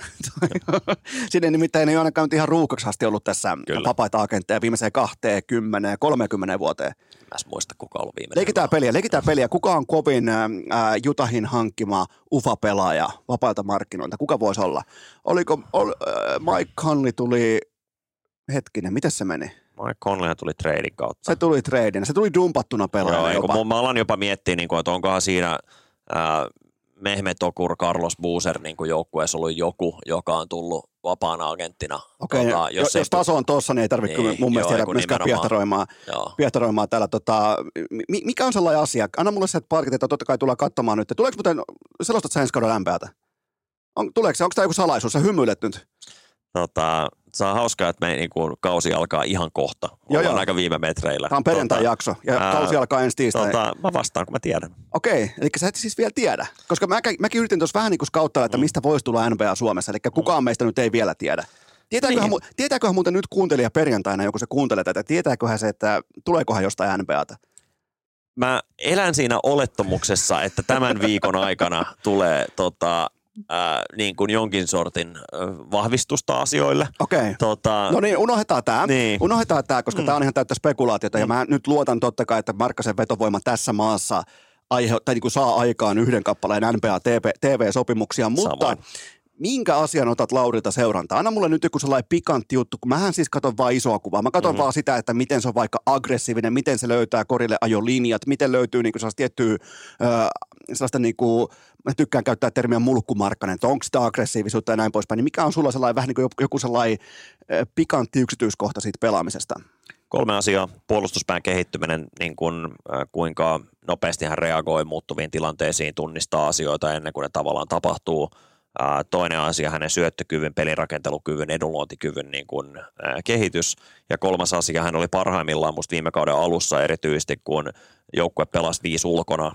nyt Walker Kessler on aloittava sentteri, hän ei tule ulkona pelaamaan, ehkä joskus yhden kulmakolmosen ottaa silloin tällöin, mutta periaatteessa niin se on perinteisempi tai tyypillisempi neljäkaarella yksi sisällä tyyppinen systeemi, jossa ei ole hirveästi syöttövoimaa siinä rosterissa – niin miten Markkanen hyödyntää sen tilan. Paljon pallottomia actioneita tulee tulemaan, mutta ää, sitä vaanaa korille ei tule olemaan ihan yhtä herkästi kuin mitä oli viime kauden aikana hetkittäin, niin ne on ne asiat, että miten tavallaan se peli, peli kehittyy noiden raamien sisällä. Mennäänpä näistä lyhyistä pojista nyt sitten oikeasti pitkiä poikia. Victor Wembanyama, äh, kerro mulle, että missä menee realismi. Oikeastaan niin kuin, totta kai tällä hetkellä tuntuu, kun mä avaan vaikka Twitterin tai Instagramin, ja nyt kun on harjoituspelikausi menossa, niin, tai se oikeastaan loppuu just näillä sekunneilla, niin tuntuu, että se donkkaa kolkkiviivan takaa. Ja siis ihan kun katsoisi jotain Space Jamia tai jotain muuta vastaavaa, kun katsoo, varsinkin kun osuu ehkä vähän heikompaa aineesta vastaan, ja se pystyy operoimaan siellä sisällä, pystyy operoimaan ulkona, pystyy tuomaan pallon ylös, sen jälkeen vetää siis ihan kuin joku Kobe Bryant Primissa step back ja laittaa siis täydellisiä heittoja vielä, niin, niin tota, ja nämä on totta kai koosteita, mutta sitten kun katsoo niiden koosteiden taakse siihen perussuoritustasoon tällä hetkellä, niin mi- miten laadukkaasta pelaajasta puhutaan? Niin, no siis sehän ihan nähtäväksi tässä kohtaa, tota, tylsä vastaus, mutta se niinku huomaa heti, että se on aika harvinaista, että tuommoinen sarja, joka on täynnä niin kuin positiivisessa kontekstissa niin kuin friikkiurheilijoita. Niin. Siellä on Jannisi, siellä on Lebronia, siellä on Anthony Davisia, siellä on ihan jäätäviä, jäätäviä ukkoja, niin ne harvat pelaajat, jotka niin kuin oikeasti laittaa ne muut superurheilijat äh, reagoimaan niin kuin tämmöiset niin kuin ihan perus, perusroolipelaajat, jotka niin kuin on ihan jäätäviä atleetteja ja hyppäisi salista ulos, kun hyppäisi korisliigaparketille miettisi, että milloin, milloin tällaisia ukkoja koskaan ollutkaan, niin – kun niillä on aina se takaraivossa, että hetkinen, että nyt täällä on Anthony Davis jossain, missä se Jannis on. Ja sitten kun Aama vie sillä niin kuin ulottuvuudellaan se niin kuin ihan vääreihin, kun ne ei osaa edes olettaa sitä, että tämä blokki Jalen Williamsia vastaan niin kuin mun suosikki, että ketä tahansa muuta pelaajaa vastaan, niin viedään vielä koriradan toiselle puolelle. Hei, tää on leijappi. Nyt me viittasin sen niin aikaisin, niin kuin lantiot ihan väärään suuntaan ja sitten tulee ja pyyhkäsee sen, niin ne on sellaiset, että aha, tai tämä Thomas Bryantin yli tullut tota putback donkki. Niin, Joo, niin, se oli hurja. Niin, Sillä oli jalat melkein vapariviivalla. Kyllä, eikö nimenomaan. siis nämä ilmeet, mitä niitä multa tulee, että oho, että tämä on nyt jotain uutta. Joo, niin nämä on ne niinku siistit hetket tämmöisen niinku nuoren uuden tulokkaan, tulokkaan kanssa. Ää, kyllä mä silti näen, kun hän pelaa jotain Draymond Greenia vastaan ja Draymond Green menee oikein matalaksi ja tuuppailee sitä ennenkin, ei ainoastaan niin kuin lantio, mikä on se normaali, vaan hänen kohdallaan polvi taipeeseen, niin ja potkii munille. Kyllä, no sekin vielä. Sitä hän ei tehnyt pari vuoteen, mutta sitäkin varmaan. No, saa olla kyllä aika korkealle ton tota Draymond Greenin jalkanousta, että osuu Wembeniamaan munille. Mutta joka tapauksessa niin, niin siis kyllähän nämä tulee olemaan sit sellaisia niin kuin rasitteita hänelle, että näin intensiivinen kausi, näin paljon pelejä, niin mä oletan, että Wembeniama pelaa 55 matsia okay. tällä kaudella, ei loukkaantumisten takia, vaan nimenomaan niin kuin kontrollin takia ja, ja sen kehityksen myötä. Minkälaista minuuttimäärää about per matsi? Kyllä se on varmaan ihan korkea. Mä uskon, että se on niin kuin 30 jotain tollasta. Tota, en mä nyt usko, niin kuin, että siinä niin kuin, silloin kun hän pelaa, niin ja ainakin aina pelataan yleisesti voitosta, mutta sitten lääkärit komentaa, että nyt, niin kuin, nyt ei kannata tässä kohtaa peluttaa ja sitten taas niin kuin Spurs pelaa voitosta. Tota, en usko, että on lähelläkään pudotuspelejä, mutta uskon, että niitä räikeitä hetkiä, ei niitä YouTube- ja TikTok-klippejä tulee aika paljon, mutta sitten hänellä on vähän sama homma, mistä mä niin kuin Markkaset puhuin, että niin kuin – Wembanyama ihan eri tietenkin niin kuin antropometrialla varustettu puolustaja, mutta kyllä hänelläkin on niissä tunnistustilanteissa niin kuin, ää, vielä paljon paljon kehitettävää ja enemmänkin itse asiassa kuin Laurilla, niin ää, kyllä siellä tulee niitä hetkiä, kun hetkiä myöskin, kun voi olla aika hankalaa ja, ja vastustajat reagoi ja muuta, mutta mun on vaikea kuvitella, että hänestä ei tulisi joskus supertähteä, mutta ollaan taas maltillisia. Ää, tota, treenipeleissä pelasi 21 minuuttia per ilta ja, ja minuutti per, sanotaanko niin kuin piste per minuutti tyyppisesti eteni, eli 21 paunaa myös, niin onko tälle annettavissa mitään arvoa vai onko se kuitenkin sitten ihan eri peli tuosta ensi viikosta alkaen? Joo, treenipelejä ei kannata. Tai siis treenipelejä itse asiassa, niin kuin, jos joskus kannattaa katsoa nimenomaan highlightit, niin se on treenipelit. Ja sitten niin runkosarjaotteluissa, niin mä tykkään katsoa niitä pelejä. Toki siellä on edelleen paljon matseja, jotka ovat turhia. Mä olen mun mielestä joka kaus vähemmän ja vähemmän, ja sitten playoffit on totta kai eri juttu, mutta niin. treenipelit, niin kyllä, kyllä vaatii aikamoista tota, hullua, että, että ne katsoo. Ja niitä hulluja on yllättävän paljon. Mä kyllä diggaan siitä, että, että jengi katsoo, mutta jopa minä niin jätän kyllä treenimatsit pääsääntöisesti katsomatta. Kaksi mä oon katsonut niin kuin alusta loppuun sen Wembeniaman ensimmäisen ottelun ja sitten tuon Lillardin ja Jannisin ensimmäisen pelin. Otetaan oikeastaan samasta kategoriasta muitakin tällaisia ehkä vähän ohuehkoja pitkiä mm. poikia, niin Seth Holmgren ää, tuleeko olemaan supertähti, koska kaikkihan otti vuosi sitten, että tulee olemaan todella laadukas pelaaja. Sitten kävi mitä kävi, mutta tota, mitä on syytä odottaa? Taas kerran mä en ole paras arvioimaan, että millainen pelaaja jostain tulee, mutta mä, mä niin kuin itse näen Holmgrenin niin semmoisen tosi hyvänä roolipelaajana, että semmoinen puolustusorientoitunut sentteri, joka pystyy kenttää venyttämään. Voiko hän olla joku kerran tai kaksi all urallaan ihan, ihan varmasti, mutta tota, mä itse pidän häntä niin kuin superhyvänä roolipelaajana, jonka ympärille ei välttämättä kannata, kannata rakentaa. Jos mun pitäisi arvioida, niin hän olisi mun kakkossuosikki vuoden tulokkaaksi, tota, koska oletan, että hän pelaa aika paljon pelejä ja tosiaan näissä pelaajapalkinnoissa, kun pitää olla, se olisi 60 vai 65 matsia, kun pitää olla, olla pelattuna, niin äh, hän tulee sen rajan ylittämään, että äh, se voisi olla, en tiedä mitkä ne nyt niin kuin kertoimet ovat kenellekin, mutta Holmgren on kyllä, kyllä hyvä ja Scoot Henderson on se mun ykkösheppä Okei, tässä. asiat löytyy. Scootti löytyy kärjestä. Mikä, mikä vie hänet sinne ihan kärkeen? Ää, takamiehet on usein aika paljon valmiimpia NBA-peliin. Jet no Holmgrenilla on se etu, että hän on vuoden niin kuin ollut NBA-organisaatiossa, kerännyt voimaa, nähnyt peliä. Tota, ää, ja se, että hän tulee pelaamaan riittävästi matseja, mitä mä en usko, että Wembeniama tulee. Mikä, mikä se on nykyään se raja? Onko siinä, vai onko siinä vähän sellainen hyvä mauraja? Ei, kun siis se asetettiin joo, ihan, joo. tota, se oli mun 65 matsia oli, okay. oli, se minimi, mitä pitää olla. Kuulostaa NBA, fiksulta. Tai, just niin. Kuulostaa todella joo. fiksulta. Toi, tota, ja olisi pitänyt ottaa aiemmin. Juuri näin. Ja, ja nimenomaan, ja mieluiten sen 72 matsia vielä. Että siinä olisi 10 matsia varaa sitten te, tehdä, tota, mennään kohta load, load managementtiin tarkemmin, mutta toi, muuten, toi on tota, Seth Holmgren, niin mä totean vielä, että mikä voisi mennä pieleen, koska mietin valkoihoinen pitkä kaveri Gonzagasta. Ei ole mm. koskaan mennyt vihkoa. ei ole ikinä, anna mulle yksi pelaaja, joka on mennyt vihkoa. Ja et, etkä, etkä, Oota hetki, kun Gonzagas. Ei, ei, ei, voi puhua Adam Morrisonista vai? Ei, ei, ei, mun suosikki pelaaja Adam Morrison. sen, sen piti olla muutoksen tekevä pelaaja ja Kyllä. ihan hirveästi se ei muuttanut asioita kuitenkaan NBAssa. Yhden, mutta hän on yhden NBA-mestaruuden se kävi hakemassa. Yhden upean keskarin laitto kesken kyllä, sivurajan. Se kyllä, oli, se sekin oli, pitää paikkaa. Mutta oli... NBA-mestaruuden, toki se veti, veti playoffit puku päällä siellä, mutta, mutta hänellä, hänellä on sormus. Kyllä, vähän niin kuin Darko Militsit. Otetaan, Kyllä. mennään seuraavaan topikkiin, Damian Lillard. Uh, miten tämä nyt meni näin? Mulla oli jo valmiina, totta kai mä oon vanhan Miami Heatin matsien mm. kävijä, niin kuin tiedät, niin, niin tota, mulla oli valmiina jo paketti, että kohta lähtee louhimaan siellä tota, uh, Timmy Bucketsin kanssa ja näin, mutta yhtäkkiä ollaankin Janniksen rinnalla sitten keskellä ei mitään, niin, niin, niin tota, vähän vaikuttaa sun ilmeisesti päätellä, että tämä on hyvä juttu. Mä en tiedä kumpaan suuntaan mä lähden. Mä aloitan nyt tällä niin kuin ekorispuolella, mutta tota, mä arvostan niitä reagointeja, että että äh, tämmöinen niin kuin, äh, player empowerment, äh, pelaajien tämmöinen niin kuin kyky äh, määrätä asioita, niin se aikakausi on ohi. Lillard halusi Miamiin ja, ja katsokaa, miten seurat toimivat ja, ja seurat voittivat tässä. Tämä on niin kuin seuroille voitto ja, ja katsokaa James Hardenin tilannetta. Rauttukaa nyt kaikki. Tota, äh, pelaajien tämä valta liigassa tulee edelleen niin kuin jossain määrin kasvamaan ja siitä tullaan niin kuin kaikki – kehitys ei ole lineaarista, vaan sieltä tulee näitä pieniä aaltoja suuntaan ja toiseen, mutta pelaajat ovat se tuote.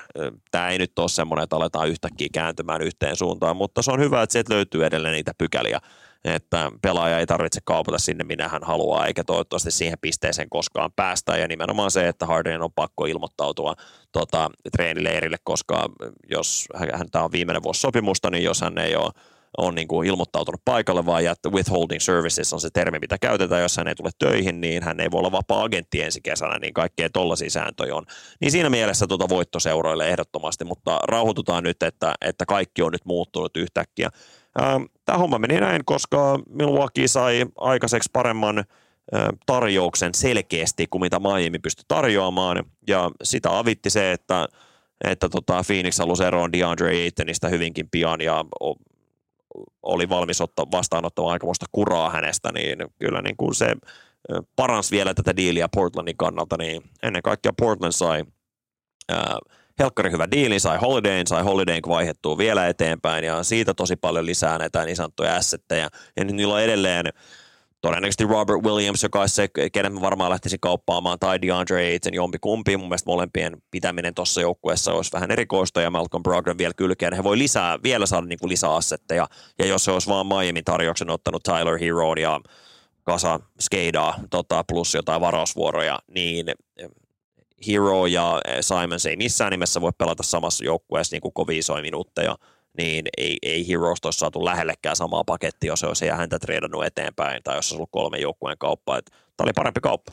Tämä meteli oli siinä mielessä aika huvittavaa näin, että liikeyhtiö tekee itsensä kannalta mahdollisimman fiksuja päätöksiä. Kyllä. Niin kuin jättimäisen miljardibisneksen ytimessä tehdään itsensä kannalta plusmerkkisiä päätöksiä. Ihmiset suuttuu, että kukaan ei mene enää ikinä Portlandiin pelaamaan, kun se ei päästänyt Damia tänne tai tonne, mihin Dami ilmoitti laittaa kupongille, että mä haluan tonne ja tonne ja tota, mä en pelaa sitten muualla. Ni, niin tässä varmaan opittiin myös se, että että aina löytyy kuitenkin onneksi vielä NBAsta. Onneksi edes paikoin löytyy vähän niin kuin hevoselle. Myös tällaiselle kultahevoselle löytyy kengittäjä. Tämä oli, tämä oli mun mielestä todella tervetullut tämä ei voi sanoa ehkä näpäytys. Tämä oli siis ihan vaan raakaa bisnestä. Tuolta tulee parempi paketti, me otetaan se, pakkaa kamas ja kiitos kaikista upeista vuosista täällä, että oli yhtä kuin Portlandin koripallo pitkään.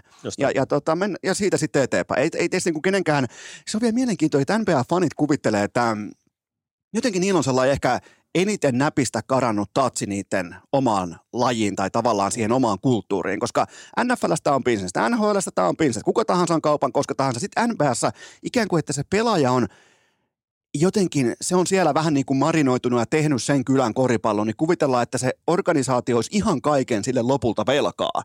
Ja, ja että sen jälkeen syntyy sitten näitä vaateita, minkä pohjalta sen miljardin arvoisen organisaation, siis useiden miljardien arvoisen bisneksen pitää pomppia sen pelaajan pillin mukaan, niin tämä oli helvetin tervetullut tilanne.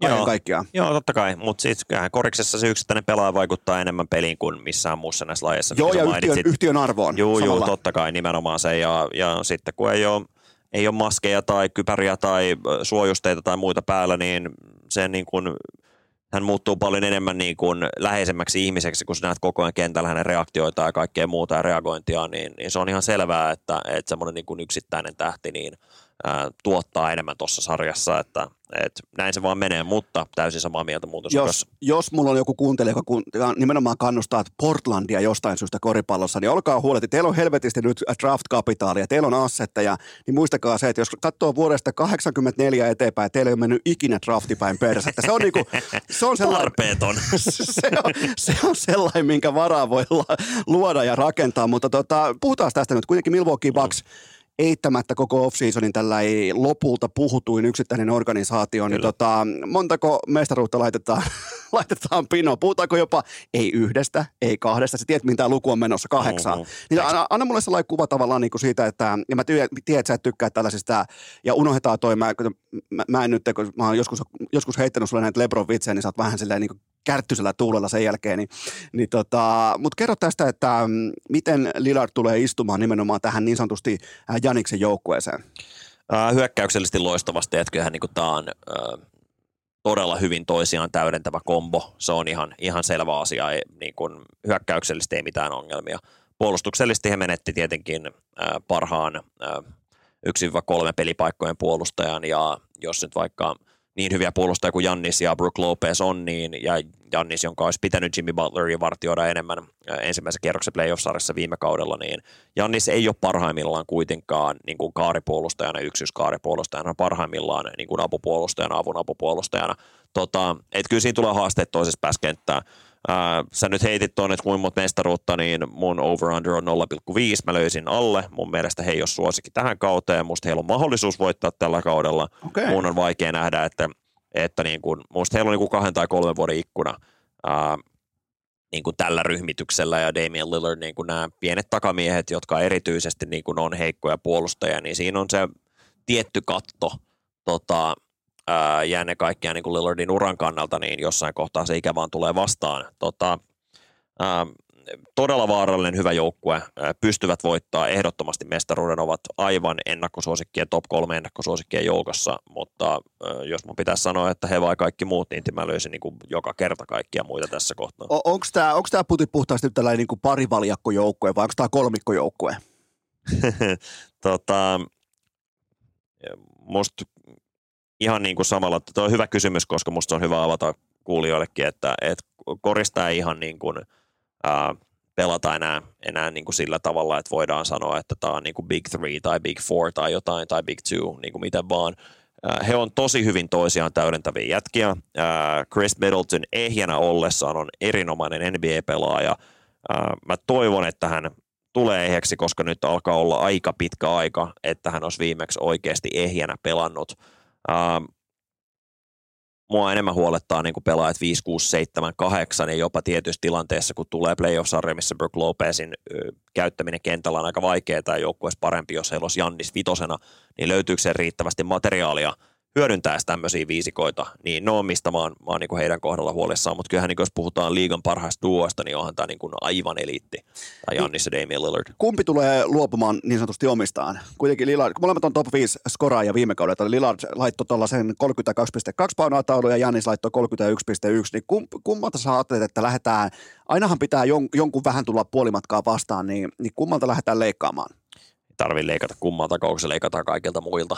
Chris Middleton varmaan niin kuin etunenässä. Tota, he on niin hyvin toisiaan täydentäviä pelaajia. Mä luulen, että, että he saa kaikki ne kopit ja ne paikat, mitä he saivat ennenkin, mutta ne paikat, mitä tulee muille, tulee vähenemään sen takia, että nyt se kun Jannis lähtee haastamaan jostain tota, extended postista tai jostain muualta tota, transitionista, niin ää, jos hän ei itse skoraa ja ne paikat on sen jälkeen tulla hänen syötön kautta jollekin muulle, ne tulee useimmiten niin kuin päätyy sitten Lillardin käsiin ja ennen kaikkea sitten nähdään niin kuin enemmän näitä Lillardin käyttämiä palloskriinejä Lopezin tai Jannisin kanssa, jolloin niin kuin nämä muu osasto ei pääsekään sitä etua luomaan yhtä paljon kuin mitä aikaisemmin. Ja vihdoin myös Milwaukee on pelaaja, joka pystyy ottaa viimeisen heiton. No se on se siis varmaan on oleellinen. Niin. Siis niin kuin, toki nyt on myös coachi vaihtunut. Et se oli niin kuin Budenholzerin kanssa oli kuitenkin se ongelma, että heillä ei ollut sellaista niin kuin selkeää ratkaisua, kun peli muuttuu tahmeaksi playoffeissa, että mitä he tekee. Heillä oli silloin mestaruuskaudella, he pelasivat sitä kolmen miehen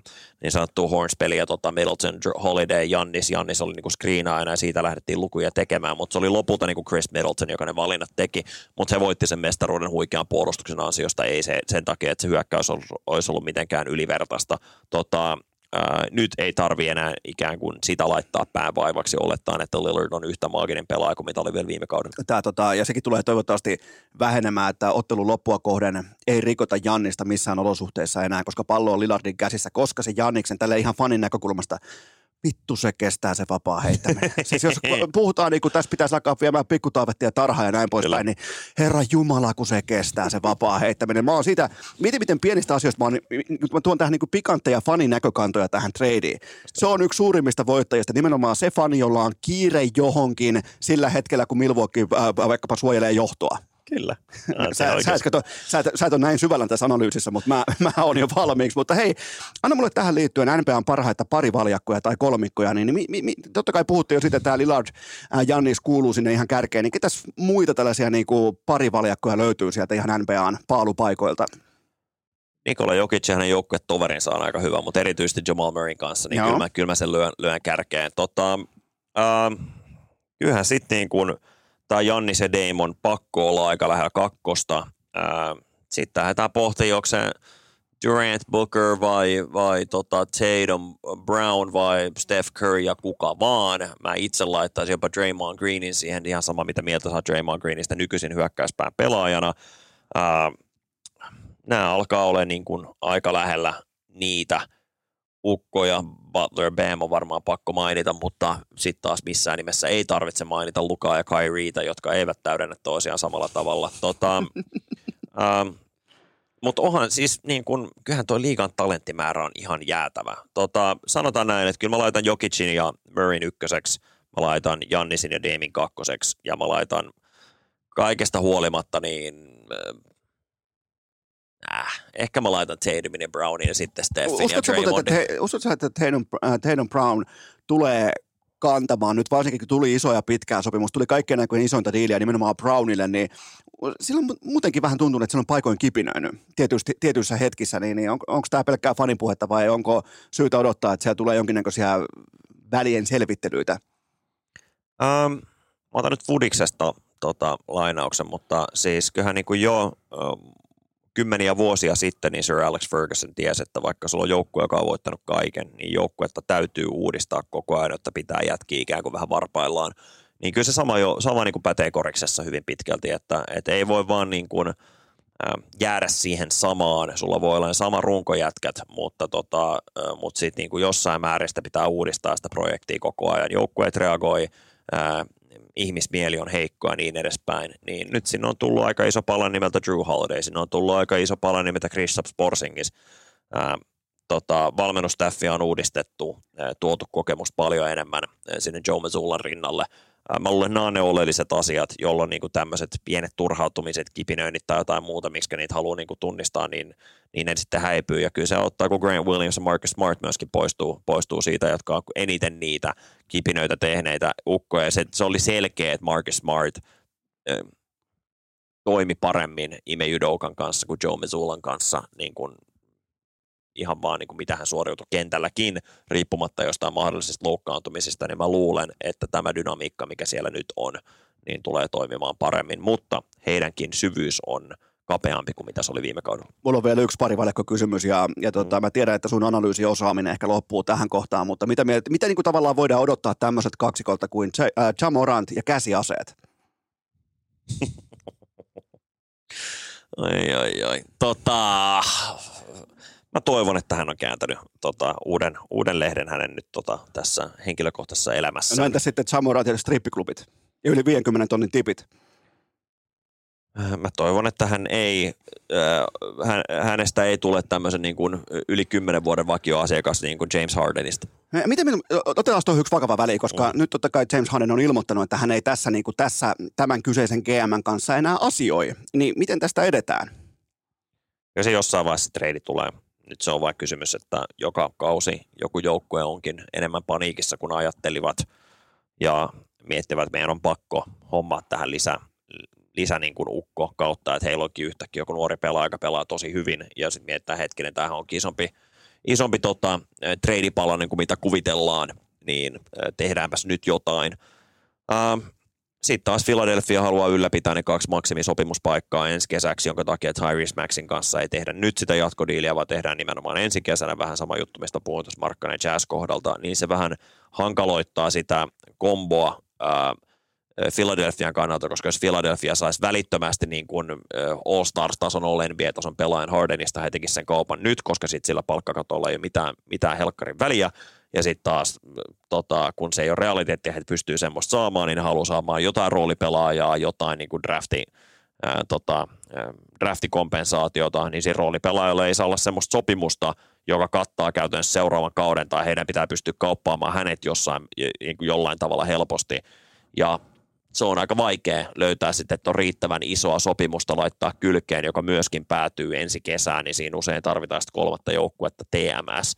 Tota, Clippers on varmaan se todennäköisin osata. Oliko sattumaa, että James Harden teki tämän kyseisen, sanotaanko, ulostulonsa nimenomaan Kiinassa? Mieti kaikista maailman valtioista, se teki sen Kiinassa. Ja historia tässä Daryl Moorin kanssa nimenomaan. Kyllä. Tota, Ähm, en osaa sanoa, kuinka paljon hän tätä asiaa funtsinut, mutta sehän joutui sen niin kuin takapakin jo vetämään, ää, koska NBA lähti tutkimaan, että mitä siellä on lupailtu, koska et sä saa luvata niin kuin tulevista diileistä yhtään mitään, niin hänen piti jo sanoa, että ei, ei, ei, kun tota, ää, ei, ei tässä ole kyseessä mitään siitä, mitä oli luvattu, että hänelle tullaan maksamaan ja mitä osinkoja antamaan joukkue tai se organisaatiosta tai mitään muuta, vaan hän lupasi, että hän treidaa hänet nopeasti. Okei, mennään tällä hetkellä maailman parhaaseen pelaajaan. Maailman, mä haluan tietää, että kuka on maailman paras koripalloilija. Just nyt, ju, juurikin tänä perjantaina, niin tota, kun kausi on alkamassa ensi viikolla, niin ESPN on sitä mieltä, että se on Jannis. Niin mitä mieltä me ollaan täällä? Jokic. Jokic. Ja anna nopea niin kuin se etu, Jokicin etu yli. Mä, mä, mä olen varmaan samaa mieltä siitä, että se on varmaan Jannis aika lähellä kakkosia. Ehkä jossain top kolmessa siinä tuntumassa ainakin. Niin mikä nostaa kuitenkin Jokicin tämän äärimmäisen laadukkaan pyramidin huipun ihan sinne huipulle? Um, Jokic on yksistään niin liikahistorian top 10 hyökkäys. Et se on niin kuin millaisesta tukosta on kyse. Et melkein ihan sama, ketä hänen ympärillään on, niin hän tekee niistä poikkeuksetta aina parempia. Hän on niin hyvä viimeistelemään itse. Hän, äh, hän ei ole sen tason puolustaja kuin Jannis, mutta hän on niin kuin vielä parempi puolustuslevypallo pelaaja äh, joukkueelleen. Hän käynnistää nopeita hyökkäyksiä koko joukkueen niin kuin suhteen. Totta kai Jannis on itsessään äh, laadukas, nopea hyökkäys. Mutta ennen kaikkea, kun pelejä ratkotaan playoff-vaiheessa, kun peli menee puuroseksi, niin pallo Jokicille on parempi kuin pallo Jannisille. Okei, eli Jokic on kärjessä. Miten, miten sinulla tällä hetkellä asettuu vaikka Luka Doncic? Uh, mä näen, että Doncic olisi ESPN rankilla tasolla nelosena. Tota, musta se on överi. Uh, ja mä tiedän, että, että sä tykkäät pelaajista erityisesti, jotka mahdollistaa mestaruuden voittoon. Kyllä. Ää, ja sä et niinkään pidä niitä niin kovia, kovina tekijöinä, jotka niin kuin, ää, tuo runkosarjassa paljon plussaa, mutta playoffeissa heidän teho ikään kuin katoaa. James Harden.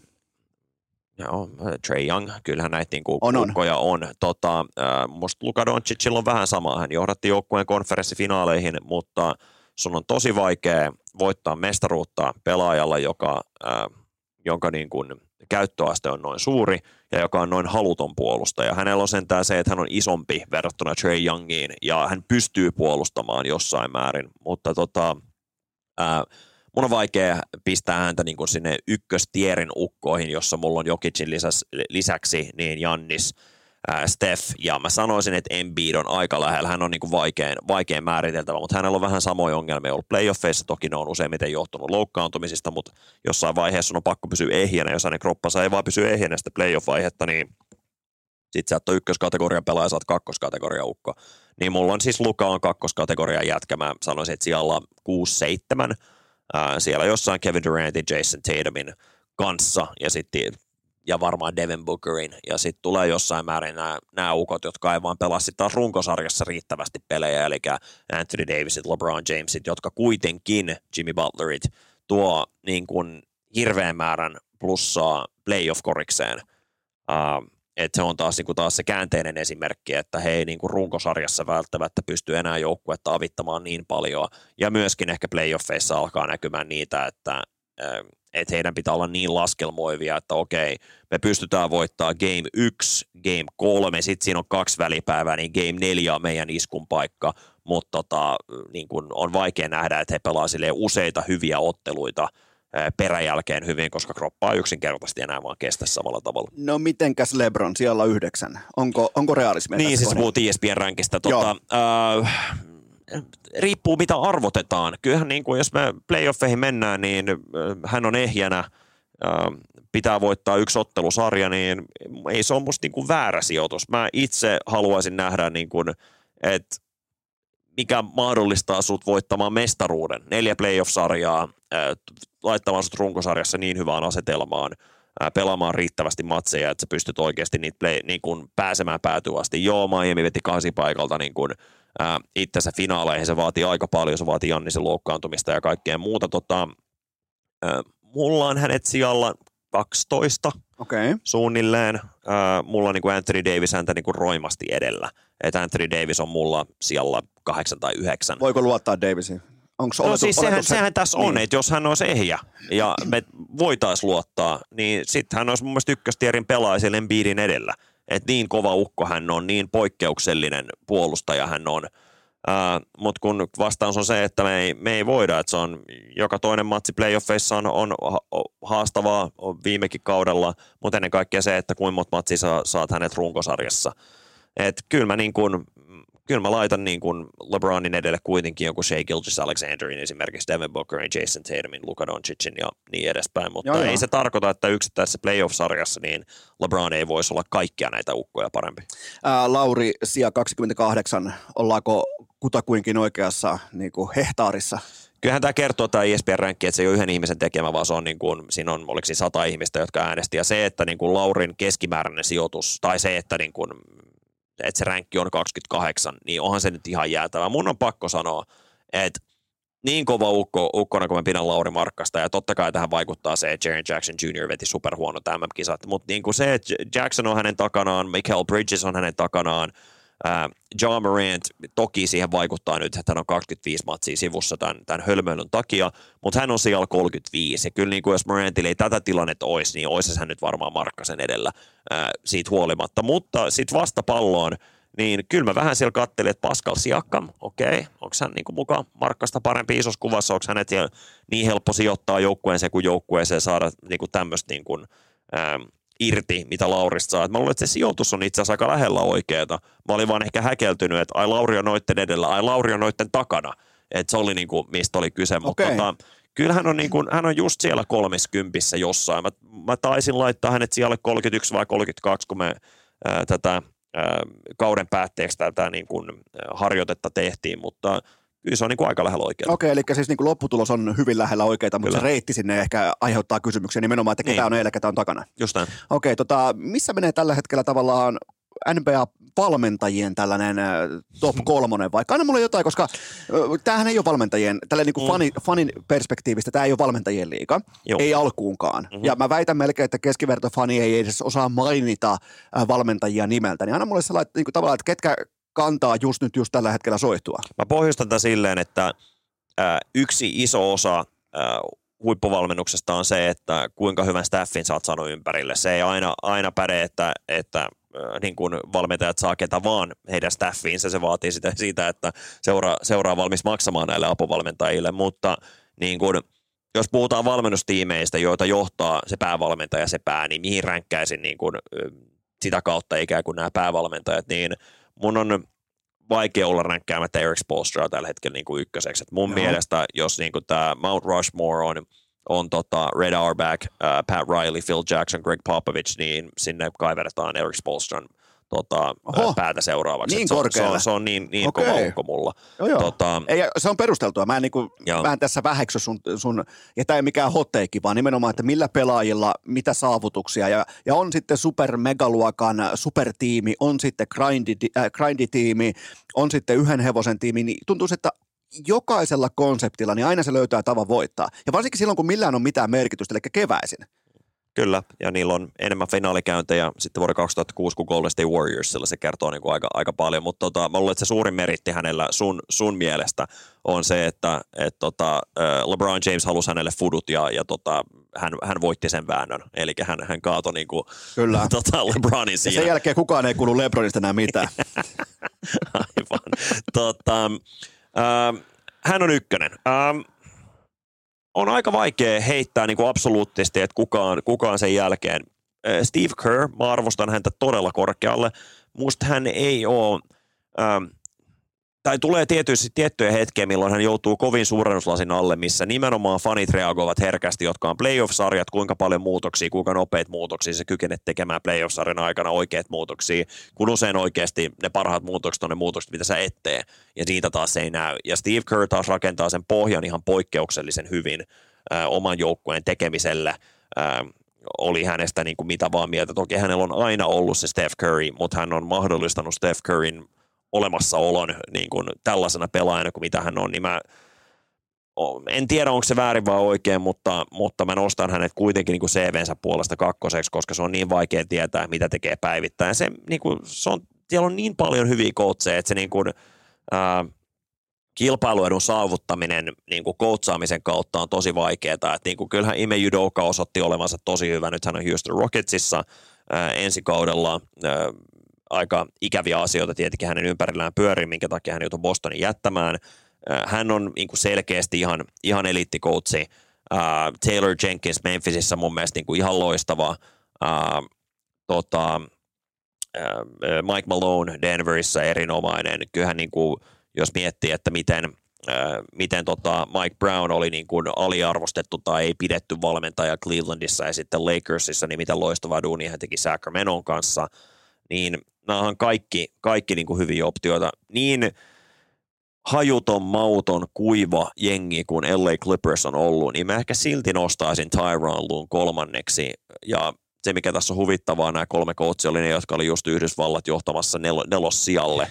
Ja silti mä laitan ne niin kuin kärkikolmikkoon, niin jotain, jotain on ehkä väärin tässä mun ajatusmaailmassa, mutta tota, kyllä mä silti väitän, että siinä on, siinä on top kolme. Kaikki tekee jotain sellaista, mikä on niin kuin poikkeuksellisen laadukasta. Zailun kohdalla se on erityisesti tämä playoff-sarjan valmentaminen. Kyllä, ja se mikä tulee itsellä näin mieleen laadukkaista NBA-valmentajista, niin todella tarkkaan enää vaatii supertähtien kanssa, että tavallaan niin kuin aistii se huoneen lämpötila, että miten näitä multimiljonäärejä johdetaan ihmisinä, pelaajina, miten heitä kohdellaan, miten se tavallaan se dynamiikka rakennetaan, koska kaikki tietää, ketkä siellä on alfoja, kaikki tietää, ketkä tuo sen dollarin sisään tuohon toimintaan, niin tavallaan sen käsittely, kun taas sitten jossain NHL, niin helpostikin coachit voi voi mennä rajan yli. Ne voi tavallaan niin kuin heittomerkeissä kohdella kuin karjaa. Mutta sitten taas NPS on ihan eri tatsi siinä niin kuin valtadynamiikassa, että ketkä omistaa tuon lajin.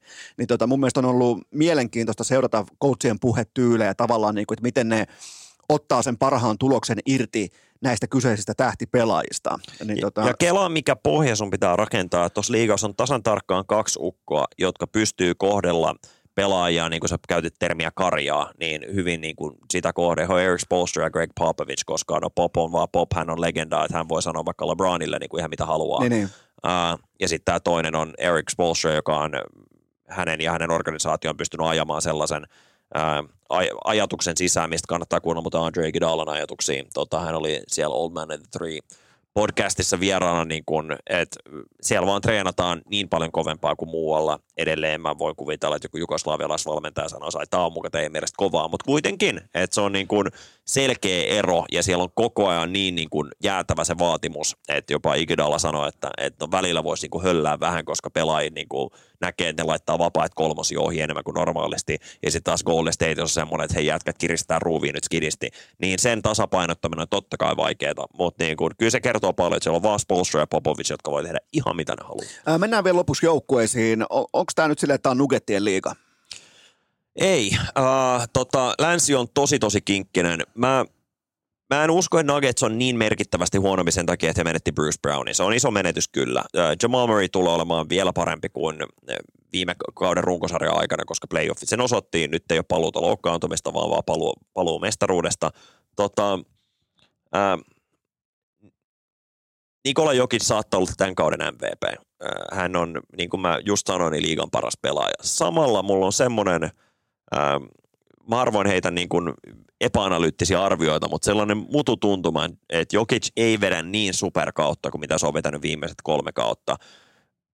Muista hän näyttää vähän kasvoista pyöreämmältä kuin viime kaudella. Okay. Tota, ää, nämä tulee olemaan ehkä se syy, että Jokic, jos se ei ole ihan ylijumala, vaan se on vaan liigan paras pelaaja, eikä silleen, että vau, että tämä pelaa eri levelillä kuin kaikki, niin, tota, niin se voi olla jo sellainen ongelma tälle, tälle joukkueelle, että he ei välttämättä olekaan lännen ykkösiä, vaan vaan lännen kakkosia tai kolmosia tai jotain muuta. Ää, kyllähän noin niin kuin Milwaukee ja Boston on ihan jäätävän hyvin jengejä. Siinä on se mun top kolme ennakkosuosikkiin, mutta en mä sano, että Denver välttämättä tulee lännestä finaaliin. No mitäs mieltä me ollaan load managementista tällä hetkellä? Totta kai se on aika voimakkaasti personoitu mun mielestä ihan syystäkin Kawhi Leonardin ja, ja, mm. ja, ja, näin poispäin, mm. mutta tota, mitä mieltä me ollaan siitä? Mä oon aina vihannut sitä. Mä oon niinku tavallaan maksavana asiakkaana, mä oon aina ollut öö, tavallaan piikit pystyssä sen asian kanssa. Kun mä ostan tiketin johonkin, niin mä kuvittelisin, että se tuote on se, mikä on siinä ostovaiheessa sitten se kuitenkin siellä joko parketilla, kaukalossa tai viheriöllä. Että se niinku tuote ei vaihtuisi siinä lennossa, niin, niin mikä on sun tällä niinku ammattilaisen näkymys? NBA reagoi tähän tämä 65 matsia, matsia homma ja sitten se, että pelaajia sakotetaan, jos he on ää, esimerkiksi, jos he kohtaavat vieraassa vain ja ainoastaan tämän joukkueen kerran ja he load managementtaa sen pelin, niin se ei niin kuin ole enää ok. Ää, vieraspeleissä muutenkin niin kuin sä et enää pysty load managementtiin vetää samalla tavalla, että sulle ei voi olla kahta sun tähtipelaajia, jotka on ollut All NBA tai All Stars tason pelaajia, niin ne ei pysty samassa matsissa olemaan molemmat pois. Helvetin hyviä Joo, uudistuksia. Siis tosi niin kuin, ää, nämä on loistavia. Ää, samalla ää, nämä on laastareita ampumahaavalle. Et ratkaisuhan on se, että et matseja vähemmällä. Kyllä, tota, ja enemmän arvoa niille. Kyllä, nimenomaan, mutta kun miljardöörit pyörittävät seuroja ja useimmiten he on aika ikääntyneitä miljardöörejä, niin he haluaa nopeasti rahaa tässä ja heti verrattuna se, että otetaan nyt, että se kassa ei tuotakaan ekat kaksi vuotta ihan niin paljon kuin tällä hetkellä, ellen te teette voittoa, mutta pitkässä juoksussa tuotatte paljon enemmän, mikä on mitä mä uskon. He on fiksumpi, he tietää tätä paljon paremmin, mutta tota, mä itse väitän, jos se matsimäärä olisi mitä mä nyt sanoisin, musta niin kuin 58 on aika lähellä hyvää, mutta, mutta sanotaan nyt vaikka, että heitetään kaksi jengiä lisää tuohon sarjaan, eli 62 peli kaksinkertainen sarja, niin musta siinä ollaan aika hyvänä siihen kappi vaikka kylkeen, niin sitten jokaisen pelin arvo on niin paljon korkeampi, niin mä toivoisin sellaista uudistusta, niin sitten saattaisi tästä, päästäisiin tästä keskustelusta kokonaan eroon, mutta nämä on hyviä uudistuksia. Mä erittäin, toivon, että niistä erittäin hyviä, erittäin hyviä, koska nyt se meni jo viime vuosina siihen, että se on erikseen uutinen, että jos joku pelaa, Kyllä. vai Leonard pelaa tänään. Just niin. Se pitäisi olla toisinpäin, että jos se ei pelaa, Jep. niin tota, se karkasi ihan näpistä ja, ja se oli niin kuin maksavalle asiakkaalle, se oli paikoin jopa niin kuin ihan naamaa päin nauramista se Kyllä. toiminta. Ja sitähän ei tietenkään pidä. Ja silleen se homma ei toimi, se on karu fakta. Ää, tota, anna mulle idän ja lännen finalistit. Äläkä naureskele, tää on, nyt Tämä on ihan sairaan vaikea. Toi Vitut länsi on, vaikeeta, on, nyt- se länsi on aivan sekaisin. Aivan, Se on, siis kaikkien on- aikojen helpoin länsi. kaikki aikojen vaikein länsi. Tota, ähm, mä oon tyhmä, jos mä en sano Denver.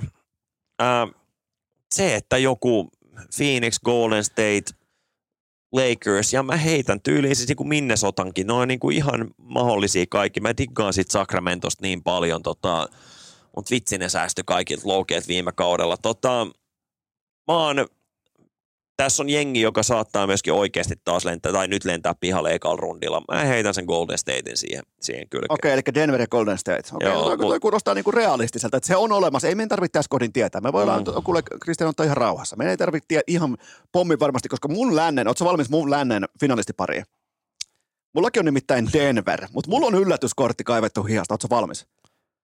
Oklahoma City. Mä just mietin, että sä heität, Oklahoma City. sä heität sen joo. Shai, Tota- Shet ja Jalen Williams. Ja Joo. se on siinä nuoret mielet, nuoret jalat, nuoret, niin kuin tavallaan vasta kaikki on te, niin kuin sen joukkueen edessä. Shai, MVP, kaikki nämä on olemassa nämä projektiot. Niin mä otan Oklahoma Cityn painamaan ihan sinne Denveriin saakka, mutta törmää Denveriin. Se on mun, mä, otan, mä lähden roh, rohkealla hevosella. Toi on kova, ja sit sä myöskin itsekin tiedät, että näissä niin kuin, ö, supernuori joukkue, joka on nyt kasvamassa vihdoin ja viimein siihen niin kuin, siksi jengissä, kuin mitä halutaan, niin siellä tulee aina se playoff-sarja vähän aikaisemmin, että hitsi, tämä on muuten vähän eri juttu.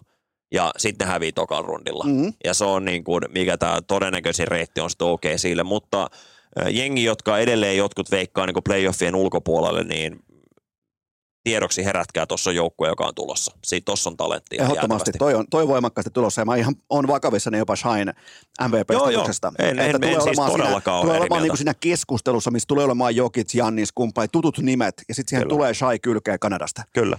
Hyvä. Tota, Itä. Ää, mun mielestä mitkä tahansa muut veikkaus kuin Boston tai Milwaukee ovat huonoja. Se ei tarkoita, että se absoluuttisesti tulee tapahtua yksi loukkaantuminen sinne tänne, mutta niin kun se, että sä katsot tämän hetken Philadelphia, Clevelandia, New Yorkia, Atlantaa, Miami, Miami olisi varmaan ollut pitänyt mainita ensimmäisenä noista, mutta joka tapauksessa niin et sä voi va- va- veikata muuta kuin, kuin Boston ja Milwaukee. Tapahtuu se sitten tai ei. Mulla on jotenkin sellainen, mä en, mä en tiedä mikä vinksah, vinksahdus mulla taas tapahtui pääkopassa, mutta mulla on totta kai mulla on Milwaukee, mutta mä heitän Bostonin ulos. Mä otan, mä otan Filan. Vihdoinkin. Joel Embiidin johdolla ja vihdoinkin terveenä, ehjänä, jollain suonenvedolla. Kun mä, mä, mä joudun niinku, niinku men, menninkäisillä ja enkeleillä perustelemaan mun tota, finaali, niinku, konferenssifinalistipikin. Ja mä haluan myös nähdä Kuka sille, siellä on Hardenin tilalta? Ää, ää, Ihan sama. Ty- Ty- Tyrese Max vetää, vetää kaikkien aikojen kauden, Kyllä. mutta siis kuuntele tämä. Mm. Mutta mä kannustan Filaa vain siinä kuvastossa ja tavallaan siinä kontekstissa, että ne pääsee tuohon konferenssifinaaliin saakka ja ne hävii Game 7. Ja taas jollain niinku rautapomppu Busser Peterillä, niin sen mä haluan vielä nähdä, mutta en, en, en mä oikeasti usko Filaa, mutta mä haluan vaan niinku, Joo. mä haluan kaiken savun. Just näin.